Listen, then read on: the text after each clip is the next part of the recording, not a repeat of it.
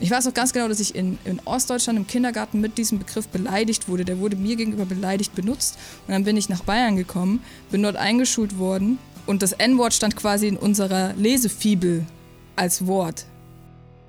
Hallo und herzlich willkommen zu Bumzack, dem Schlagzeuger-Podcast. Mein Name ist Sascha Matzen und ich unterhalte mich hier mit Schlagzeugerinnen und Schlagzeugern. Mein heutiger Gast ist Philo Chungi und das Gespräch dauert etwas länger als sonst, weil Philo einfach sehr viel sehr Wichtiges zu sagen hat. Wir reden über Rassismus, wir reden darüber, wie es ist, als schwarze Frau ihren Weg zu finden in der Musikindustrie. Wir reden aber auch über das Kochen, wir reden über Pasta, wir reden aber auch darüber, wie Philo zur großartigen und einzigartigen Schlagzeugerin geworden ist, die sie heute ist. Bum Zack. Der Schlagzeuger-Podcast von Sascha Matzen. Unterstützt von Tama. Moin Philo. Grüß dich. Ja, lass uns ganz vorne anfangen. Ähm, du bist am 6. Oktober 1992 in Plauen geboren. Ja. Das stimmt allerdings. Im, das war ja dann noch, äh, wann war die Wende? 89? 89, ja. War, genau, genau. Und das war ja dann zwar im, im Osten, aber die, die, die Mauer war ja nicht mehr, die Grenze. Ja. Ja. Hast du da, Hast du an den Osten noch Erinnerungen, also an Sachsen? Ja, auf jeden Fall. Also ich habe da ja so die ersten sechseinhalb Lebensjahre verbracht, also komplett Kinderkrippe, was ja dort zu dem Zeitpunkt auf jeden Fall immer noch üblich war und sich dann ja, ja. glaube ich, erst so im, im Westen dann etabliert hat. Ähm, Kinderkrippe, Kindergarten und ähm, wir sind dann nach Hof gezogen also was ja auch nur 30 Kilometer weiter südlich ist, dann halt schon Bayern, aber mhm. da bin ich dann eingeschult worden. Ähm, ja, was glaube ich auch, auch cooler war, so für mich. Ähm, aber war der, war der Umzug auch, äh, weil das für dich cooler war oder hatte das andere Gründe eigentlich? Ja, das, das war auf jeden also das war auf jeden Fall ein Grund. Äh, jetzt nicht nur ich, sondern natürlich betraf es mein Vater auch. Ähm, mhm. Und meine Mutter ist ähm, Opernsängerin im Opernchor und ähm, hat dann halt eine Stelle bekommen in, in Hof am Theater und hatte sich da irgendwie eh schon ein Weilchen umgesehen, ähm, wo sie da unterkommen kann, äh, um irgendwie da, ja, um, um aus der Stadt wegzukommen, ähm, um es für mich einfacher zu machen, aber eben, eben auch einfach unsere komplette Lebensrealität war ja so ein bisschen dadurch bestimmt, dass man irgendwie sich doch sehr oft sehr unwillkommen gefühlt hat und ähm, ja, so möchte man natürlich nicht leben. So. Ja, ja, ver verstehe ich. Wobei, ähm, ja, vielleicht ist das aber auch, weil das halt so überhaupt gar nicht meinem Weltbild entspricht. Es überrascht mich dann leider ja, vielleicht überrascht es mich, aber irgendwie, es wundert mich, weil ich meine, 92 ist ja jetzt auch nicht irgendwie die 70er oder so, aber es ist, äh, aber es, es, war, es war dann tatsächlich schon noch so, oder wie? Ja, es ist ja immer noch so, ne? Also es ist ja überhaupt ja. kein, es ist ja überhaupt keine, also das Ding ist äh, natürlich im Osten, ähm, also Sowjetunion, Ostdeutschland, DDR hat sich als ein antifaschistischer Staat verstanden und ähm, und all diese Tendenzen, die es natürlich immer schon gab, äh, wurden halt einfach ähm, unterdrückt und, und wurden nicht publik gemacht, so weil man, weil man sich natürlich einen anderen Anstrich gegeben hat, so politisch und ideell. Und ähm, das trat natürlich alles krasser noch zutage nach der Wende. Ähm, Nazis hat schon immer gegeben und, ähm, und dann kam natürlich noch eine große Frustration dazu, ähm, dass auf einmal irgendwie so ein politischer Neustart beginnt und man aber in diesem Neustart völlig zurückgelassen wird und völlig alleingelassen wird und Industrie abzieht, ähm, ganze Stadtteile, Landstrecken irgendwie komplett leer stehen, Leute wegziehen und so. Ähm, all diese Entwicklungen haben dann natürlich krass reingespielt, so in die Stimmung, wie sie halt dann war und wie sie natürlich auch immer noch ist. Also ähm, ich, kann das, ich kann das durchaus nachvollziehen, sozusagen. Ähm, das Ding ist aber, jetzt im 21. Jahrhundert ist es so, dass wenn ich so meine Geschichte, meine Rassismuserfahrungen erzähle, dass es dann nicht so ist, dass die Leute ähm, so quasi gar nie was davon gehört haben, sondern es ist jetzt natürlich durch die Sachen, die passieren, durch Social Media, durch die viel größere Vernetzung, ähm, durchaus so, dass man, dass man schneller das Gefühl bekommt, dass es ein, ähm, äh, also ein, nach wie vor ein großes Problem ist natürlich und ähm, super strukturell und uns alle betrifft irgendwie. Und ähm, das, ja klar, das war damals natürlich auch, auch so. Nur mit dem Unterschied, dass man dann halt nicht irgendwie auf Instagram gegangen ist und gepostet hat in der Story, dass einem das gerade passiert ist, so, ne? sondern mhm. es ähm, ist halt passiert und, und äh, wurde dann so für sich halt thematisiert. Ne? Aber ähm, ja, aber, also, aber, wie, aber wie wurde das thematisiert? Also heute, wie du sagst, ähm, kann, man, kann man auf diese Missstände hinweisen, indem man sich auf den sozialen Medien darüber äußert und ähm, da dann auch entweder Zustimmung oder Neutralität oder auch Gegenwind erfährt, ähm, wie ich mir vorstellen kann. Aber wie, wie war das damals? Wie, wie, wie habt ihr oder deine Eltern ähm, das gemacht? Habt ihr euch da, habt ihr euch, habt ihr das geteilt mit jemandem? Wie es halt damals möglich war, habt ihr versucht, euch Hilfe zu holen? Habt ihr, ähm, wie, wie, wie, sind deine Eltern damit umgegangen? Also letztendlich sind sie dann irgendwann umgezogen, was ja, was ja eigentlich total schade und total traurig ist. Ja, also ähm, damals war es noch überhaupt nicht so, dass ich äh, irgendwas formieren konnte. Ähm, es, diese, die Formation steckt für mich jetzt gerade so in den Kinderschuhen oder beginnt jetzt gerade so, dass man als ähm, BPOC, BIPOC irgendwie merkt, es gibt noch mehr ähm, und, und es gibt noch mehr, die aktiv sind und die laut sind und ähm, die gab es die ganze Zeit, die hat man nur, denen hat man keine Beachtung geschenkt.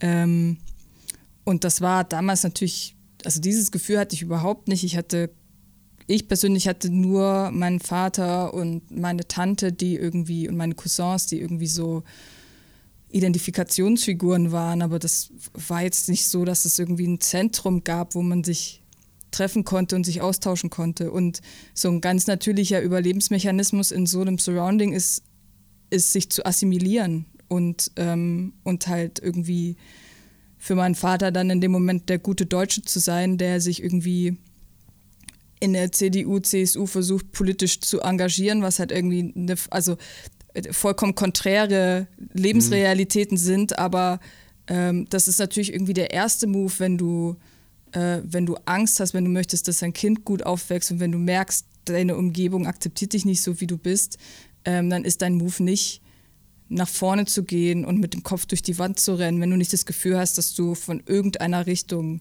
ähm, Backup bekommst, sondern dann ist dein Move natürlich eben dich anzupassen, dich unsichtbar zu machen und dich halt irgendwie so gut es geht in diese Masse einzufinden, die dich aber halt aus sich heraus einfach ablehnt. So.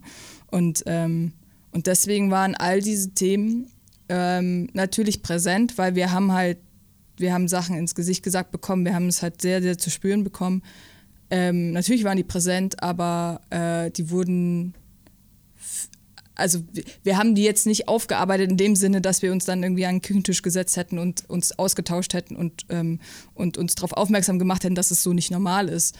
Ähm, und dass das nicht normal ist und dass das alles nicht normal war, das ist irgendwie äh, für mich jetzt gerade so, eine, so ein emanzipatorischer Akt, das zu erkennen sozusagen.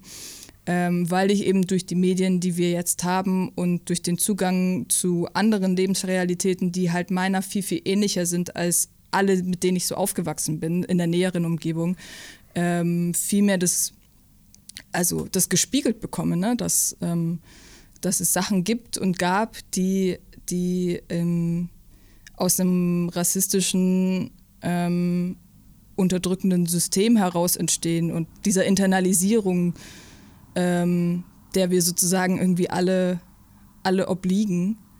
Ähm, und, und wir uns halt, wir müssen uns einfach alle damit beschäftigen. Genauso muss ich mich damit beschäftigen. Genauso ist das für mich gerade irgendwie eine sehr augenöffnende Zeit, wo es halt so super präsent ist. So, ne? Ja, ja, voll. Ja, gebe geb ich dir zu 100% recht. Aber es müssen sich wirklich alle damit beschäftigen, weil es, wie du sagst, auch gerade jetzt einfach wieder ein Riesen oder wieder oder immer noch oder einmal mehr ein riesen, riesen Problem ist, auf das man gar nicht genug aufmerksam machen kann. Ja, total. Total. Jetzt wird es halt so, es wird halt äh, unüberhörbar ähm, und es wird auch in Zukunft so sein, ähm, wir alle, alle, alle Teile marginalisierter Bevölkerungsgruppen werden dieses Selbstbewusstsein bekommen, sich zu formulieren und äh, aufmerksam zu machen. Und das Wichtigste ist halt sozusagen für Mitglieder der Mehrheitsgesellschaft da halt kritikfähig zu bleiben und offen zu bleiben und, ähm, und halt in den Austausch zu gehen, viel mehr als sich irgendwie ähm, seiner Allyship sozusagen zu entziehen und, und sich darauf auszuruhen, dass man halt der Meinung ist, irgendwie ein, ähm, äh, ein aufgeklärter, woker Mensch zu sein. So. Und ähm, mhm. da, der bin ich natürlich auch nur zu bestimmten Teilen mit dem Unterschied, dass ich sozusagen, dass ich, ähm, dass ich einfach eine andere Perspektive, also natürlich eine andere Perspektive auf die Dinge habe, aber ich kann mich überhaupt nicht davon freimachen, auch ähm, auch rassistischen Denkmustern zu unterliegen, weil ich einfach komplett in einer komplett weißen Gesellschaft sozialisiert bin, so in Plaunen mhm. und in Hof. Also ich meine, mhm. ähm, so wie sollte es anders sein? Und auch dem muss ich mich natürlich auch stellen. So und ähm, ja, das ist, ich finde es ich find's voll gut, dass es, dass es jetzt so ist, wie es ist, dass es so, so unübersehbar wird und unübersehbar ist. Ähm, aber ich merke auch, dass es super vielen Leuten halt krass Angst macht und dass es irgendwie so einfach eine sehr, sehr persönliche Sache ist, ähm, sich mit sich selber auseinanderzusetzen und so. Und, ähm, und das ist so, das kann, also ja, ist halt so ein Appell irgendwie, ne? Das ist so ähm, nur, nur in so einer gemeinschaftlichen, einem gemeinschaftlichen Verständnis funktioniert. Ähm, ähm, und dass man dann dadurch halt eben nicht dieses Gefühl bekommt von, äh, von so einem gegenseitigen sich zerfleischen und, ähm, und, und da, darin liegt für mich auch das Potenzial einer Diskursfähigkeit so. Und das ist ja auch irgendwie so ein Ding, wo man so ein bisschen das Gefühl hat, dass uns das gerade abhanden gerät. Ne? Dadurch, dass man irgendwie schnell im Internet aufeinander einprügelt und so. Ja, ja, das, das, stimmt, wobei das ja auch dann auch immer diese zwei Seiten hat. Auf der anderen Seite ist das Internet halt auch wunderbar dafür, dafür da, um halt die Diskussion überhaupt anzukurbeln. Ne? Ja. Ja, total. Ähm, aber ebenso, das, äh, das, das verlangt, das, ja, so, das, so dieses ähm, know, know your privileges und so. Also einfach so dieses Bewusstsein für, ähm, was bedeutet eine Lebensrealität einer, einer Angehörigen einer Minderheit und was bedeutet die Lebensrealität der weißen Mehrheitsgesellschaft, worin unterscheiden die sich und was kann ich halt tun, wenn ich merke, ich bin halt in dem Moment einfach privilegiert, ich kann das nicht nachvollziehen, was mir gerade erzählt wird, aber das bedeutet nicht, dass es das Problem nicht gibt ähm, oder dass das jetzt, was ich gerade gesagt oder gemacht habe, nicht wirklich verletzend ist für die Person, die mich gerade darauf aufmerksam macht und so. Und ähm, das, das steht dann für mich halt völlig außer Frage, das einfach zu akzeptieren so und, ähm, und, und das irgendwie dankend anzunehmen, dass, dass, ich, ähm, dass ich da gerade irgendwie Bullshit geredet habe. So. Das ist ja, mhm. das ist ja überhaupt nichts, was, ähm, was einen einschränkt eben so diese Debatte, so welche, welche Worte dürfen benutzt werden und welche nicht oder sollten nicht benutzt werden, was kann wen verletzen, woher kommen welche Worte und so. All diese Sachen, so, es kann mir, kann mir, kann mir ja niemand erzählen, dass es halt, dass es ähm, jemanden in seinen Persönlichkeitsrechten einschränkt, wenn er eben nicht mehr das Z-Wort benutzen kann und so. Also es ist. Total, da gebe ich dir total recht. Wobei da muss man unterscheiden aus Unwissenheit und aus eben oder eben aus böser Absicht. Das sind so, da, da, da könnte man halt auch unterscheiden und aus Unwissenheit, dann muss man das halt erklären oder wenn man das, wenn man das äh, gemacht hat, muss, muss man auch bereit sein, sich das erklären zu lassen. Und das dann eben, äh, wie dein Beispiel, dass äh, dann bestimmte Wörter einfach nicht mehr zu benutzen. So. Ja, voll. Also eben, so dieser, diese Unwissenheit kann man niemandem zum Vorwurf machen, weil wir sind nun mal alle anders sozialisiert. Ähm, mhm. Und ich habe ich hab ich habe auch irgendwie vor nicht allzu langer Zeit mit einer BPOC-Freundin von mir ähm, das Gespräch gehabt, dass die halt, die, die ist auch komplett weiß sozialisiert ähm, mhm. und, und ähm, sie war völlig irritiert darüber, dass sie halt, also dass es diese N-Wort-Debatte gibt, so. Ähm, weil sie aber halt in ihrer Lebensrealität auch niemanden hatte, der ihr einen kritischen Blick auf diese Begrifflichkeiten geben konnte, sondern sie ist halt weiß sozialisiert und sie kennt halt das, das Wort als, naja, so, das haben wir halt immer, haben wir immer gesagt, dann, dann gibt es da natürlich auch irgendwie nichts, ähm, nichts kritisch zu hinterfragen. Ähm, wenn es halt nicht diese eine Person gibt, die sagt so, ey, so wir wollen, wir als, als Gruppe, als marginalisierte Gruppe wollen aus diesen Gründen nicht so genannt werden. Und auch ich bin mit diesem Be Begriff, ich weiß auch ganz genau, dass ich in, in Ostdeutschland im Kindergarten mit diesem Begriff beleidigt wurde. Der wurde mir gegenüber beleidigt benutzt. Und dann bin ich nach Ostdeutschland mhm. gekommen, äh, nach Westdeutschland gekommen, also nach Bayern gekommen, mhm. bin dort eingeschult worden ähm, und habe in und, und, und das N-Wort stand quasi in unserer Lesefibel als Wort. So.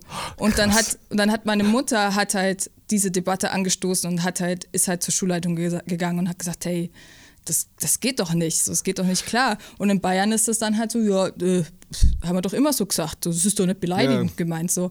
Naja, Ey, aber das ist halt, also. Naja, wir, wir, wir, du, du redest ja nicht über die 70er, ne, sondern wann wurdest du eingeschult? 99? 99, ja. Ja, krass. Krass. Ja, ich, also, ähm, ich kenne das halt noch aus einem alten, uralten, ja, aus den 70ern im Kinderbuch von Astrid Lindgren, wo das halt benutzt ja. wird. Ne? Aber wirklich, weil es halt damals einfach so war. Und das kann man jetzt aber auch einfach ändern, so finde ich, weil es ist, die Zeiten ändern sich und, und man benutzt dieses Wort einfach nicht. Ganz einfach. Total. Total. Und wenn, wenn halt irgendwie Europa sich irgendwie so kollektiv verwehrt, seine Kolonialgeschichte aufzuarbeiten, Re ähm, mhm. Reparationen zu zahlen, ähm, äh, Kunstwerke, Schätze in die Länder zurückzubringen, aus, aus denen sie sie geklaut haben, so, dann, ähm, dann, dann kann es nicht sein, dass wir uns darüber unterhalten, so weil halt völlig klar ist, aus welchen kolonialrassistischen Zusammenhängen solche Begrifflichkeiten irgendwie gebraucht wurden, wer wie beschrieben ja. wurde, wie, wie schwarze Menschen beschrieben und betrachtet wurden, so. Und dass all das da reinspielt, natürlich auch in, wie gesagt, in unsere Sozialisierung, in die Art und Weise, wie wir, ähm, wie wir auf schwarze Menschen blicken, wie, ähm, wie sie in Comics dargestellt werden, wie sie in Lehrbüchern dargestellt werden und so weiter und so fort. So, das speist sich alles, alles aus diesem Blick. So. Und ähm, solange das nicht aufgearbeitet ist, ähm, äh, sollte man sich das nicht anmaßen, ähm, auf irgendwelche Begrifflichkeiten zu, zu bestehen, so, ne? weil man halt clearly keine Ahnung hat, ähm, aus, welcher, aus welchem geschichtlichen Zusammenhang äh, die, die kommen. Und ich kann mir halt vorstellen, dass vor, vor den letzten, sagen wir, fünf Jahren ähm, ein großer, großer Großteil ähm, so nichts über, über den ersten Völkermord der Deutschen ähm, in Namibia zum Beispiel Bescheid wusste. Und, ähm, und so, also das sind halt so Sachen, so das, da, da, da, merkt man einfach, wo sozusagen dann die Distinktion passiert, wo der Filter angesetzt wird und, ähm, und was dann irgendwie so in so ein kollektives Gedächtnis gespeist wird, was halt ähm, völlig überholt ist und einfach, wie gesagt, einer, einer Gruppe Menschen gegenüber einfach extremst verletzend und ausgrenzend so. Und ähm, ja, also es ist, wie gesagt, ich, das ist auf jeden Fall eine, eine, positive Entwicklung, so dass man jetzt halt heutzutage über solche Themen sprechen kann. Ähm, und das halt auch vermehrt, wenn, auch wenn es immer mal wieder irgendwie äh, versäumt wird, aber trotzdem auch vermehrt irgendwie die richtigen Leute halt dann zu, zum Zug kommen, sich dazu zu äußern. Und, ähm, mhm. ähm, und es halt solche, solche Fauxpas wie ähm, beim, beim WDR halt dann trotzdem trotzdem nicht so, nicht so oft passieren wie in dieser letzten mhm. Instanzsendung. Mhm. Oh Gott, ja. Oh Gott. oh. Ja. Ja, wuh, ganz schön äh, deeper Einstieg. Ja. Für einen Sonntagvormittag. Äh, so ehrlich kann man sein, das ist jetzt Sonntagvormittag. Wir sind beide äh, emotional etwas äh, schräg. also wir waren vorher beide emotional ein bisschen, äh, bisschen unterwegs, würde ja. ich es mal nennen, ja. vor dem Gespräch. Und äh, ja, aber ähm, nein, ich finde das, ja, find das ja total wichtig, das auch anzusprechen, auch, auch äh, zu dieser Gelegenheit. Ich meine, wir reden von, von Schlagzeuger zu Schlagzeugerin und ähm, trotzdem, ähm, wenn, das, wenn, das, wenn das Thema ist und wenn das, wenn das raus möchte, dann, dann soll es halt raus, finde ich. Ja. Ja, total. Also ich, ähm, ich verstehe das auch ein Stück weit als meine Verantwortung, ähm, meine Geschichte zu teilen, weil ich, ich weiß, dass es äh, gerade gerade in BIPOC-Familien einfach ähm, der, der monetäre und bildungstechnische Zugang zu Musik und Musikschulen und diesen Institutionen, die halt äh, das nahebringen, was wir halt gelernt haben irgendwie.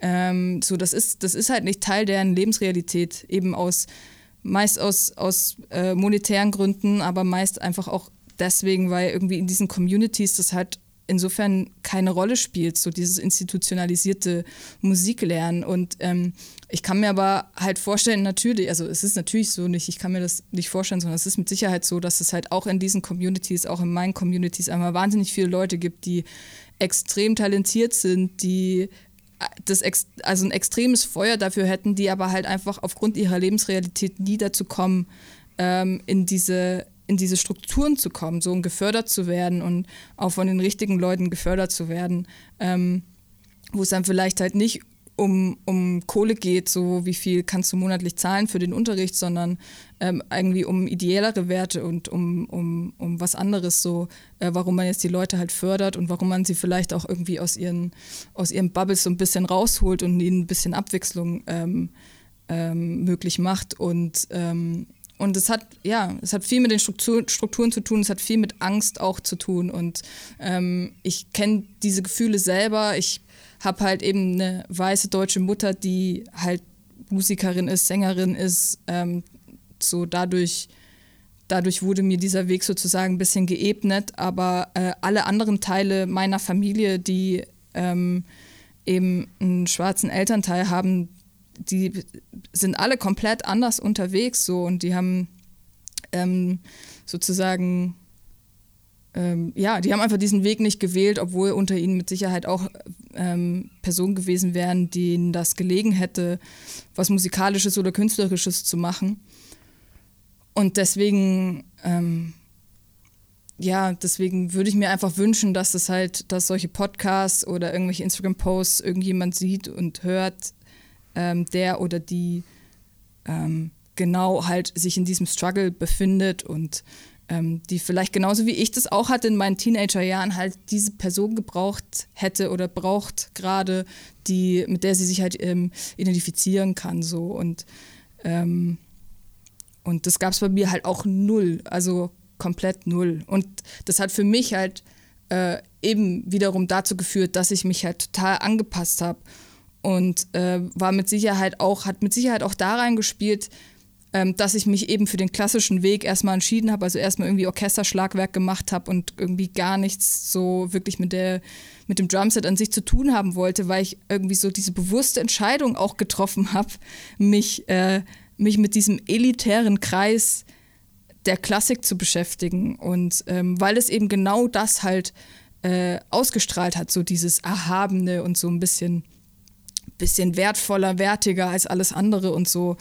Ähm, das, das hat mit Sicherheit so unterbewusst psychologisch in diese Entscheidung reingespielt, dass ich, ähm, dass ich dann eben kein Drumset gespielt habe oder quasi gar kein Drumset gespielt habe, ähm, sondern eben unbedingt dann ins Orchester wollte und unbedingt so, äh, so, so, diese Sachen machen wollte. Und, ähm, und ich denke viel drüber nach, so wie es gewesen wäre, wenn wenn da nur eine Person in meiner näheren Umgebung gewesen wäre, mit der ich mich auf dieser Ebene, auf dieser künstlerisch-musikalischen Ebene hätte verständigen können, die halt äh, mehr Teil meiner Lebensrealität gewesen wäre. Und, ähm, und, und deswegen habe ich so ein bisschen die Hoffnung halt für eine andere Person, so dieser, dieser Mensch zu sein, so, die sich gerade irgendwie in dieser mhm. Findungsphase mhm. befindet. Mhm. Ja, das ist voll der gute Gedanke, ey. Finde ich, find ich, richtig, ich, find ich richtig stark. Ja, ich, das Ding ist halt, das ist, das ist halt so krass in mir drin, dass ich die, so dieser, so dieses, ich hätte es so gern gehabt, so, das wäre so cool mhm. gewesen mhm. einfach und das hätte mir so viel leichter gemacht und ähm, hätte hätte vermieden, dass ich Umwege gegangen wäre, die ich, wo ich dachte, dass ich sie gehen muss und die letztlich gar keine Rolle gespielt haben oder halt für mich sich einfach nicht als das rausgestellt haben und so. Und ähm, all diese Zuschreibungen von außen, so all dieses, was Leute mit einem assoziieren, wenn man halt irgendwie eine schwarze Person ist, die halt Schlagzeug spielt, so all diese Sachen, so, ähm, so was, was wäre, wenn das alles einfach keine Rolle gespielt hätte und es halt nur um, um mich gegangen wäre und so. Und wenn ich irgendwie in einem Surrounding Musik gelernt hätte, die über mein Geschlecht und über, mein, über meine Hautfarbe immer hätte hinwegsehen können. Und zwar nicht im Sinne von eben so dieses, ja, wir sehen keine Farben, bla. Ähm, so, nein, das ist es nicht. Ich weiß, dass alle waren nett zu, zu mir, so, ne? ich weiß, dass mich da jetzt äh, keiner abgelehnt hat per se aufgrund meines Geschlechts oder meiner Hautfarbe, aber trotzdem, wie gesagt, sind wir alle in dieser Gesellschaft sozialisiert, die einfach in ihren Strukturen rassistisch, sexistisch, homophob etc. ist, so und ähm, und wenn du dann halt mit, ähm, mit Institutionen und äh, Autoritäten zu tun hast, die halt Zeit ihres Lebens äh, sich nicht damit beschäftigt haben, ähm, diese, diese Denkweisen, diese Denkstrukturen abzulegen, dann kommst du natürlich immer wieder an den Punkt, an solche Diskriminierungserfahrungen, ohne dass das offen ausgesprochen werden muss. So. Aber du, du ja. merkst es natürlich. Ne? Und ähm, ja, so das, da denke ich natürlich oft drüber nach, beziehungsweise ähm, möchte es einfach irgendwie, möchte Be Teil dazu beitragen, dass es anderen Leuten erspart bleibt oder zumindest halt so ein bisschen einfacher gemacht wird, weil sie vielleicht mal so eine andere Perspektive hm. so mitbekommen. Hm. Hm. Ist es auch mit ein Grund, warum du ähm, auf deinem Instagram-Profil in deiner Beschreibung steht, äh, Three-Year-Old Baby Drummer und dann dein Pronouns, also she, her? Ja.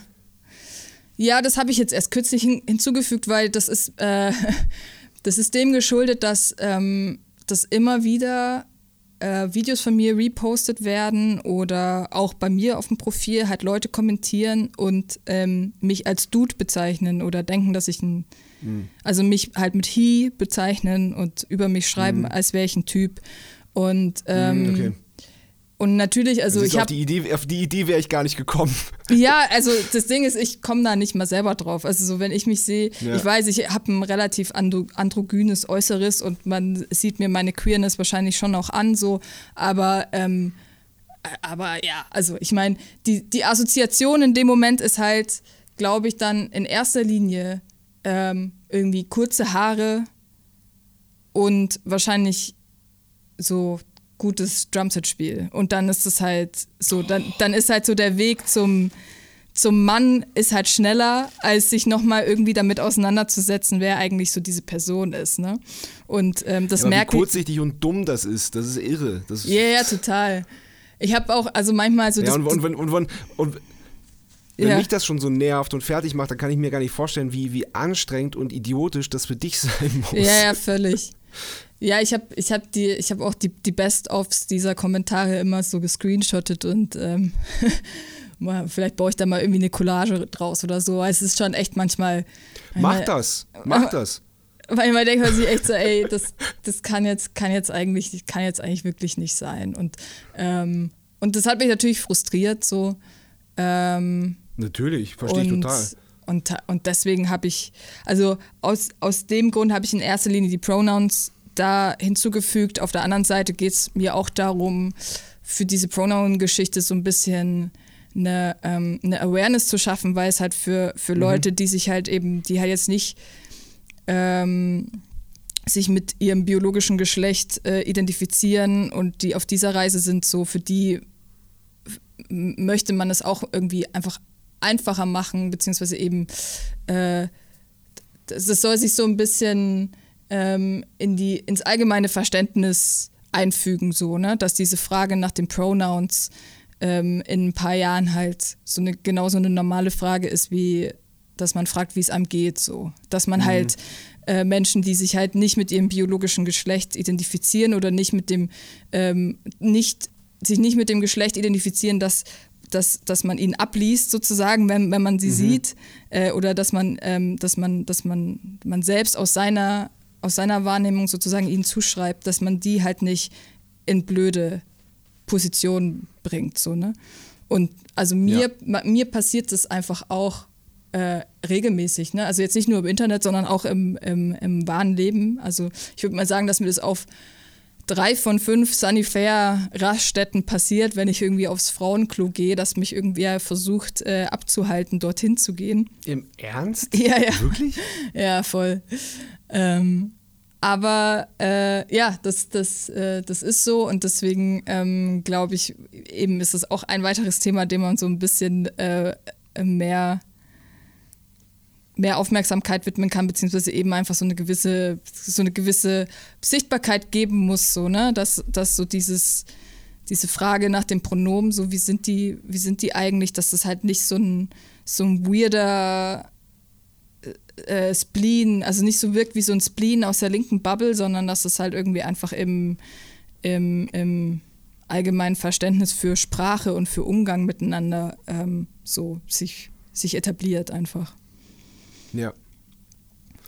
Ja, sehe ich genauso, tatsächlich. Ich, ähm, ich kenne das selber auch noch gar nicht so lange, aber ähm, habe mich damit jetzt auch ein bisschen mehr auseinandergesetzt und ähm, sehe das genau wie du. Ja. Ja, voll. Ey, wir leben einfach im 21. Jahrhundert, so, ne? Und ganz genau, ganz genau. Das, äh, ja. ja. Aber ma machen, wir bei, machen, machen wir bei deiner Geschichte weiter. Das war jetzt ein, äh, ein etwas längerer Umweg. Aber ja. gut und wichtig, wie gesagt. Aber du bist mit sechs Jahren nach Hof gekommen, dann da eingeschult worden. Und da war es dann aber ein bisschen entspannter, oder wie? Ähm, ja. Ja und also ja und nein. Ähm, ich habe, ich kann mich an zwei krassere rassistische äh, Situationen erinnern, ähm, die halt extrem hart geahndet wurden, wurden. Also die waren irgendwie so im schulischen Kontext. Und da wurde sofort gehandelt.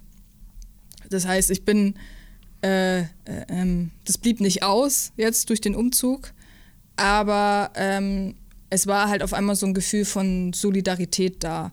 Und ich war halt auf einer Grundschule, äh, die war halt im Bahnhofsviertel, das heißt, sie war halt irgendwie in einem Viertel, ähm, wo jetzt auch so die, also eher, eher Familien mit, ähm, mit anderen ethnischen Backgrounds äh, ansässig waren als in einem deutschen.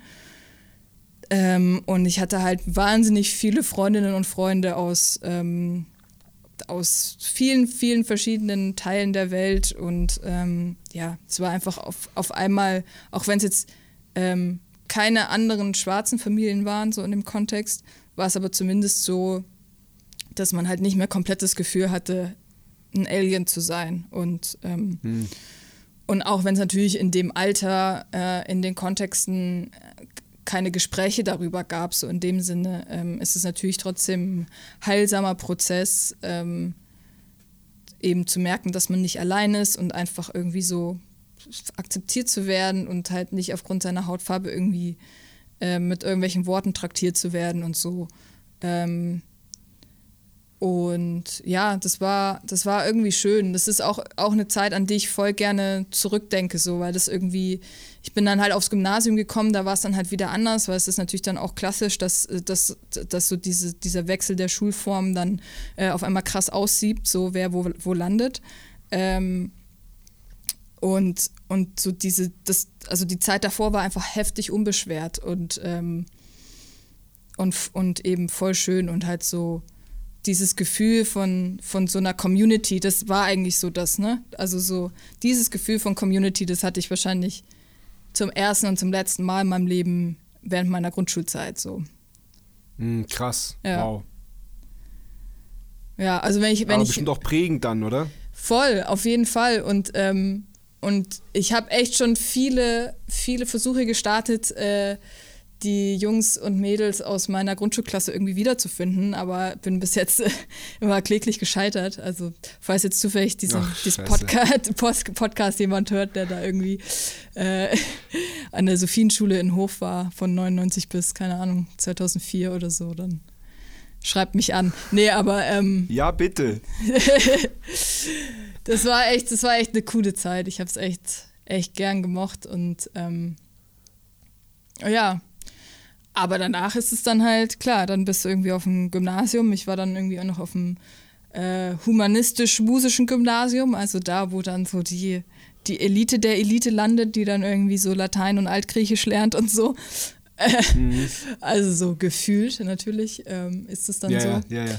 Ähm, und ja, da, da war es dann, da war es dann natürlich vorbei mit irgendwelcher Repräsentanz und Identifikation und so. ja. Voll schade. Ja, ey, ich, ja. Ich glaube, es ändert sich auch so. Ich glaube, es wird auch offener, aber zu meiner Zeit war es auf jeden Fall anders ähm, und, und nicht so. Und ähm, ich weiß zum Beispiel auch noch, dass, äh, dass meine, dass es in der Grundschule immer so ein Ding war, dass die dass die türkischen Kinder türkisch untereinander gesprochen haben und die Lehrerinnen mhm. und Lehrer teilweise extrem überfordert damit waren, weil sie natürlich dem nicht mehr beikommen konnten, weil sie halt kein Wort verstanden haben. Und mhm. dass, es, dass, diese, dass, dass dieser Konflikt auf einmal nicht mehr existent war, als ich aufs Gymnasium kam, so das weiß ich noch, das war so mega der eindrückliche Moment, dass, es, dass ich so gemerkt habe, okay, krass, das, das es hier jetzt halt einfach nicht mehr. Und das war halt in meinem, ja. In meinem ähm, Grundschulalltag völlig normal, so dass es halt mehrmals in jeder Unterrichtsstunde so diesen Kommentar gab. So, ne? Und ähm, ja, also das, das, das bringt es letztlich auf den Punkt, so, ne? wer, da, wer da irgendwie gelandet ist und ja. Ja, ja genau. Naja, und dann war ich da und dann habe ich natürlich irgendwann Schlagzeugspielen angefangen. naja, aber, aber vorher, vorher hast du Klavier angefangen, oder? Ja. Kam das, dann, kam das dann durch deine Mutter, dass die, dass die gesagt hat, so, wir fangen mal, fangen mal klassisch an? Ja, äh, oder ja, wolltest du Klavier oder wolltest du Schlagzeug oder, oder wie, wie genau ging das los? Also ich war auf jeden Fall in der rhythmischen Früherziehung. Da, da habe ich aber jetzt selber keine Erinnerung mehr dran, aber da war ich. Ähm, und oh, ich, ich habe an meiner habe ich noch Erinnerungen. Ja. Ja, so ein bisschen. So. Ey, ich weiß nur, ich kann mich eigentlich wirklich nur noch daran erinnern, dass, also wie meine Mutter mich da irgendwie abgeholt hat oder hingebracht hat und so. Und ich glaube, ich einfach nicht so richtig wusste, was ich da mache, ne? Aber ich glaube, okay. dass das so ein bisschen, ähm, ich, ich glaube, so der Tenor des Ganzen war aber so, dass da schon eine musikalische Begabung besteht, so die gefördert werden sollte. Mhm. Ähm, und deswegen bin ich dann in, in den Klavierunterricht gekommen. Ähm, und ja, das habe ich, hab ich ein paar Jahre gemacht, so mit Lehrerwechsel und so, aber das war einfach nicht so mein Ding oder nicht so das Ding, was, wo ich jetzt so krass Feuer gefangen hätte und so. Und das mit dem Schlagzeug war tatsächlich irgendwie dann ein Anstoß meiner Mutter, ähm, die irgendwie, ja, die das halt so, so umrissen hat, ne? Dass das, dass, dass ah, die, also, finde ich aber ganz schön cool, das finde ich aber stark. Ja, das kommt selten aus der Elternrichtung, ne? Auch. Ja, genau, genau. ja, das ist jetzt nicht unbedingt das Instrument, ähm, womit dann Eltern werben. Ähm, aber ja, irgendwie, äh, irgendwie hat sie das, hat sie das, hat sie das gepeilt und, ähm, und hat, hat mir das so, hat mir das so verkauft quasi. Aber hattest du, hattest du dann klassisch Schlagzeugunterricht oder war das dann, dann auch eher Schlagwerk oder war das gemischt? Also ich hatte, der Unterricht war eigentlich am Anfang immer aufgeteilt in eine Runde kleine Trommel und eine Runde Drumset. Allerdings war halt dieses Drumset-Ding, also am Anfang ging es ging's nur darum, es ging ums Notenspielen einfach. Es ging, also es war letztlich war es okay. halt egal. Wie alt warst du da? Ähm, also als ich so das erste Mal angefangen habe, war ich so zehn oder so. Und da habe ich es dann so ein bisschen probiert, aber das hat, also das war halt eigentlich genau das Ding, so was mir halt nicht getaugt hat, war halt so dieses, ähm, mhm. äh, ja, so dieses Noten runterspielen. Ich wusste einfach nicht so richtig aus, so mit welcher Motivation und aus welchem Grund ich das mache, so, ne, weil es war halt nicht so dieser Unterricht, wie man ihn halt, ähm, ja, wie man ihn wahrscheinlich jetzt so aus Musikschulen kennt, ne, dass man irgendwie die Schülerinnen und Schüler fragt, hey, worauf habt ihr denn vielleicht Bock und so und ähm, äh, so irgendwie musikalische Vorlieben versucht, so ein bisschen rauszufinden und so und dann halt irgendwie Songs spielt und halt Musik macht, sondern es war halt so, hier, Drumset Heft 1, von vorne bis hinten und so. Aber das ist, das ist heute, heutzutage noch haargenau so. Ich habe ja drei Kinder und ähm, wir haben jetzt, wir sind wirklich an dem Punkt, wo das hätte ich nie gedacht, wir haben die Musikschule aufgegeben, weil es ja. genau so war. Und da ließ sich auch nicht diskutieren. Die Klavierlehrerin hat Bach gespielt, Bach, mhm. Bach, Bach und Bach und nichts anderes. Die Beatles waren der Teufel. Und ähm, beim, bei, beim Schlagzeug sieht es nicht doll anders aus. Da wird das, das Buch dahingestellt und dann so, ja, mhm. spiel mal, Seite 1. Ja.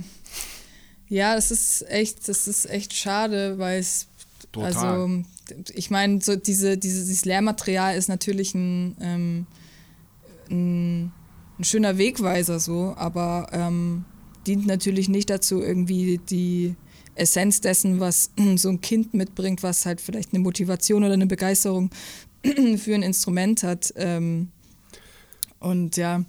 Ja, und, äh, und, diese Motivation und Begeisterung, wenn sie denn da ist, die kann dann halt auch ganz schnell zerstört werden dadurch. Genau, ja. Also so war es bei mir definitiv, ähm, dass ich dann halt wirklich keinen Bock hatte. Oh, scheiße. Ja. Das tut mir leid.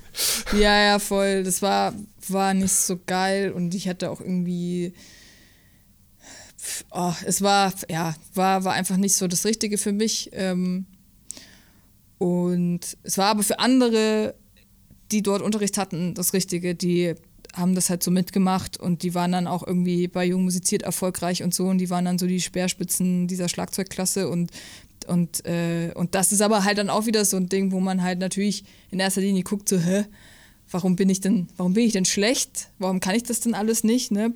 bevor man mhm. irgendwie halt äh, das in Frage stellt, ähm, ähm, wie, wie halt das, wie, wie das, wie einem das so verkauft und vorgetragen wird. Ähm, mhm. Genau, deswegen habe ich dann einen Lehrerwechsel gehabt. Ja, und ab da, also ich, ich, ähm, ich rechne mal, ich rechne die Zeit, also meine Zeitrechnung geht quasi immer so ab da los, was, was so das Schlagzeug betrifft, weil ähm, ah, okay. alles, alles andere davor war halt so, ähm, ich weiß nicht, ich, das, ja, keine Ahnung, da habe ich Notenlesen gelernt so letztlich, ne? Aber es, ähm, mhm. okay. so, es, es, ging nicht um, es ging nicht um das, was, was dann das Schlagwerk und Schlagzeug so für mich halt ausgemacht hat. So, das wurde irgendwie alles erst, mhm. es hat sich dann alles erst so entfaltet, als ich ähm, dann bei einem anderen Schlagzeuglehrer war, aber der war halt auch klassischer Schlagwerker. Das heißt, da ging es auch in erster Linie um äh, Marimba und äh, kleine Trommelstücke und Paukenstücke und so und eben so, wie, wie komme ich am besten irgendwie nach München in die Schlagzeugklasse, die halt irgendwie so als eine der renommierten Schlagzeugklassen für klassisches Schlagwerk gilt, so zumindest in Deutschland. Und ähm, ja, und das war dann, das war dann so der, der Weg erstmal.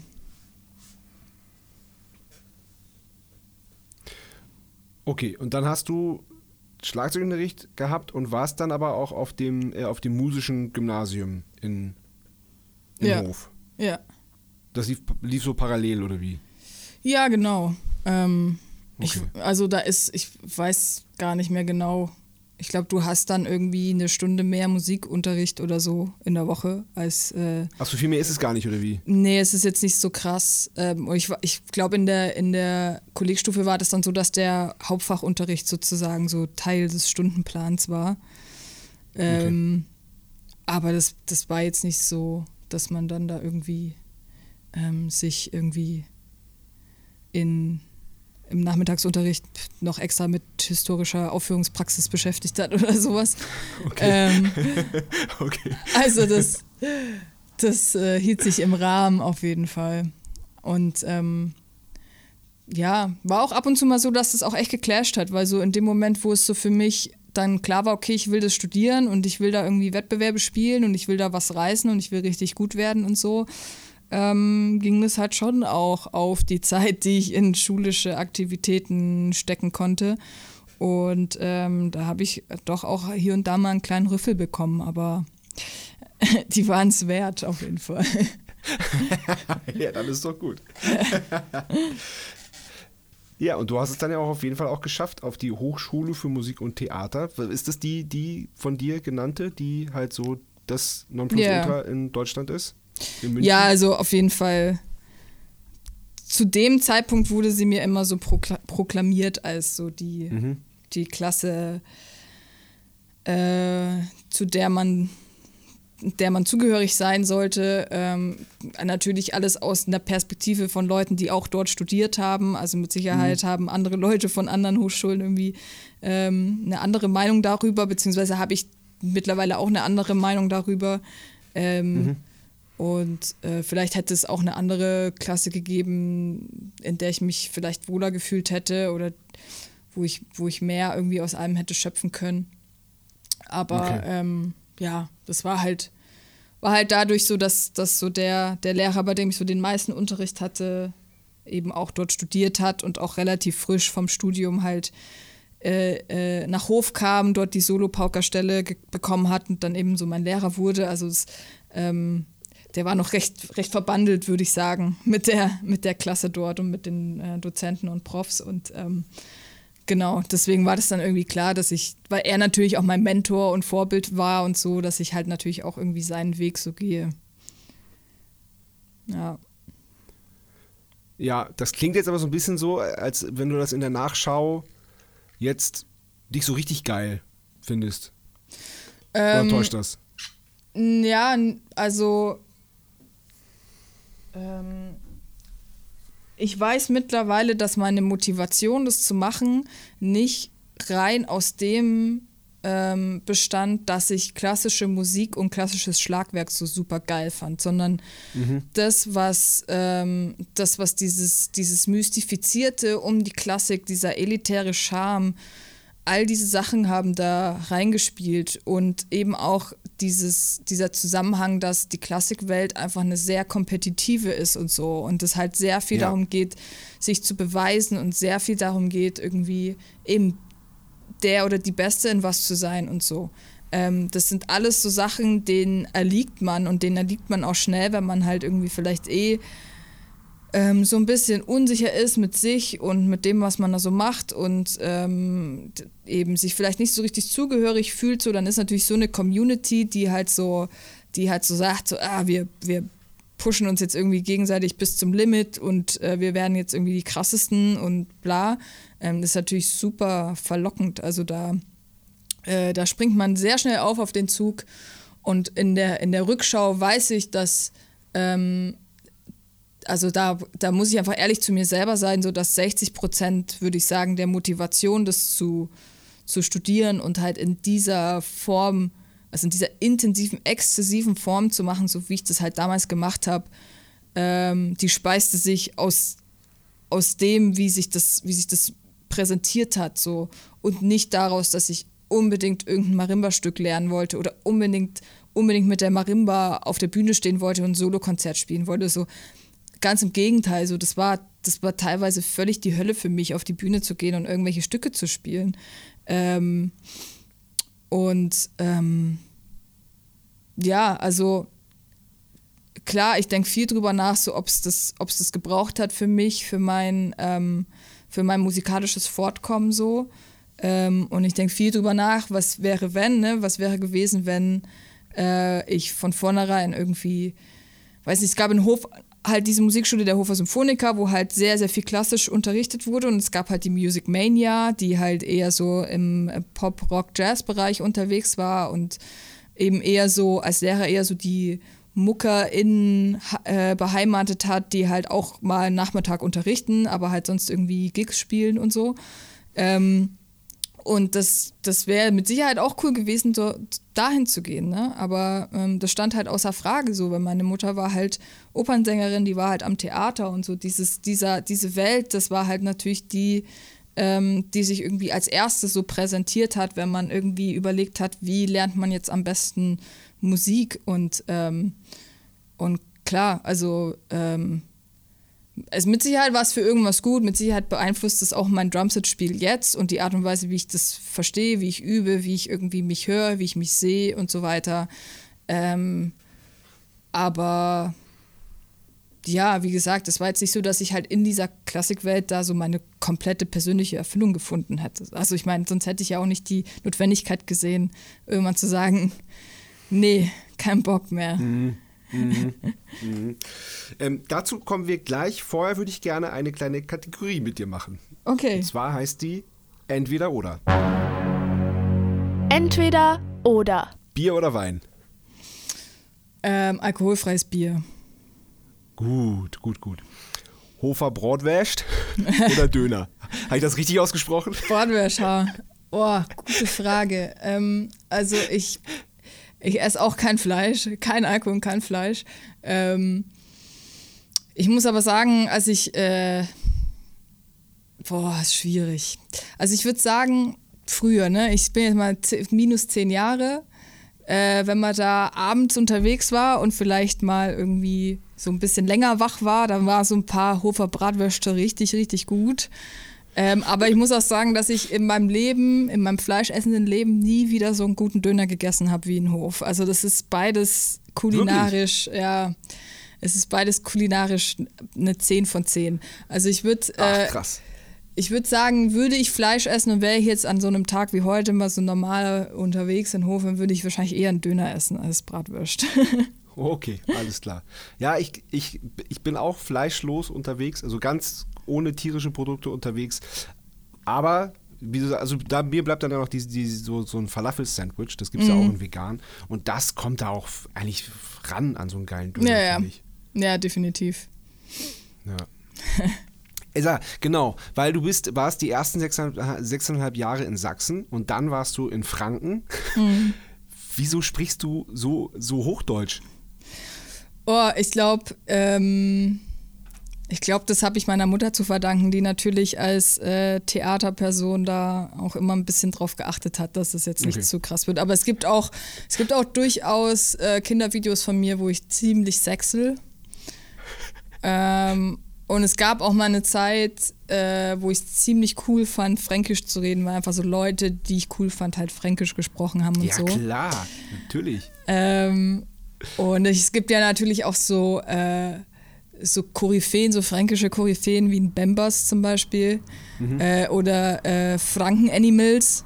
Ähm, das sind alles so Sachen, die man sich auf YouTube angucken kann. Und wenn man eben fränkisch affin ist, dann ist das durchaus amüsant und dann. Ähm, ja, ich bin, ja, ich weiß auch nicht. Ich finde ich find Dialekte voll schön, muss ich sagen. Und ähm, und wäre jetzt auch nicht unbedingt traurig darum, wenn ich sozusagen das nicht so beigebracht bekommen hätte, sondern halt so ein bisschen so, so ein Slang noch hätte. Aber äh, zumindest, weiß ich nicht, zumindest kann ich, äh, sollte ich jemals irgendwie schauspielerische Ambitionen haben, dann kann ich das unter, unter äh, den Dialektpunkt halt schreiben, dass ich Sächsisch und Fränkisch beherrsche. cool. Clear, clear oder coated? Mm. Coated. Einsamer Insel oder Innenstadt?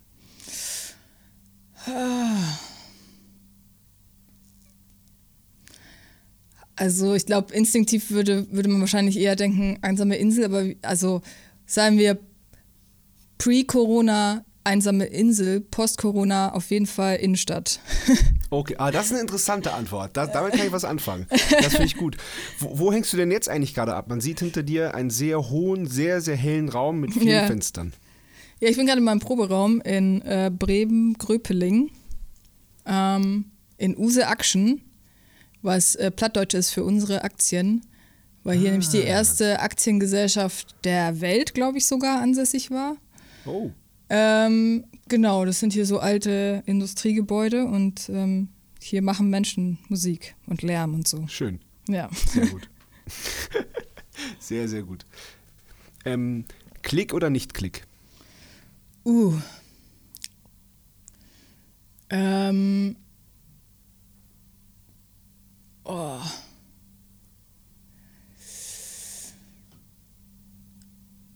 Nicht Klick.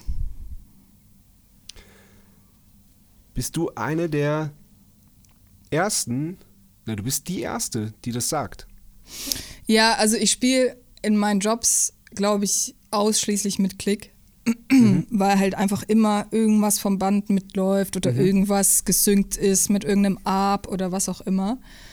Ähm, aber ich, äh, ich habe letztens so ein super cooles Gespräch gehabt mit einem Berliner Jazz-Schlagzeuger, Und, ähm, und war halt, ich hatte davor so ein Erlebnis, wo ich so gemerkt habe, äh, ich habe mich voll von meiner eigenen Time, also über die letzten drei Jahre, wo ich halt so viel Pop- und Rap-Produktionen spiele, die halt immer mit Klicks sind, ich habe mich so von meiner eigenen Time entfernt irgendwie, weil ich halt immer so damit konfrontiert bin, ähm, dass es halt so ein un unbarmherziges Element gibt, was halt vorgibt, wo es lang geht.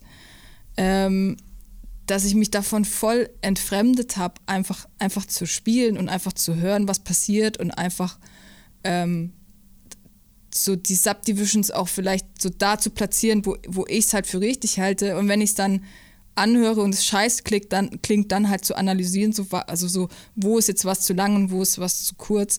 Ähm, und es hat auch so ein bisschen dazu geführt, dass ich halt dieses, diese Versessenheit auf, auf gerade Subdivisions, was auch noch so eine Altlast aus der Klassik ist, auf jeden Fall. Ähm, das ist, das ist für mich in meinem Kopf so völlig zum Politikum geworden, weil ich halt so, weil ich echt so zwischen, ich bin so zwischen ähm, äh, zu diesem Feeling-Ding und auch so dem, so diesem, dem, was, was ich halt von anderen Leuten gespiegelt bekomme, so was sie vielleicht an meinem Spiel halt schätzen. So dieses, dieses Ding, was man nicht so beschreiben kann. Und aber halt meine eigene persönliche Versessenheit darauf, dass Sachen gerade und tight und irgendwie so kontrolliert sein müssen und so. Und ähm, deswegen glaube ich, für mein persönliches Seelenheil ähm, brauche ich jetzt wieder so eine Phase für mich, äh, nicht Klick, um so wieder zu diesem ursprünglichen Beat und Puls und so dem, was, was das Leben so zum Laufen bringt und dem, was, keine Ahnung, was man halt so ursprünglicherweise mit so einem Rhythmus und so diesen Sachen verbindet, so zu da mhm. wieder zurückzukommen, zu so einer wahrscheinlich spirituellen Ebene irgendwie. Das finde ich cool. Das finde ich cool. cool. Ähm, live oder Studio? Äh, puh. Live. Ja. Hund oder Katze? Huh. Ähm, ich glaube, für meinen, für, also ja, für meinen Lifestyle und für die Art und Weise, wie, äh, wie diese Tiere so gepolt sind, eher Katzen. Okay. Mm, Auto oder Fahrrad? Fahrrad. Renommiertes Theater oder dreckiger Club? dreckiger Club. das habe ich gehofft, dass du das sagst. ja, auf jeden Fall. Auf jeden Fall. Wobei, ähm, mit Mine, das war, das waren ja schon eigentlich keine Clubs mehr, das waren dann schon eher so Konzertsäle, oder? In Och, Berlin, teils, das war teils.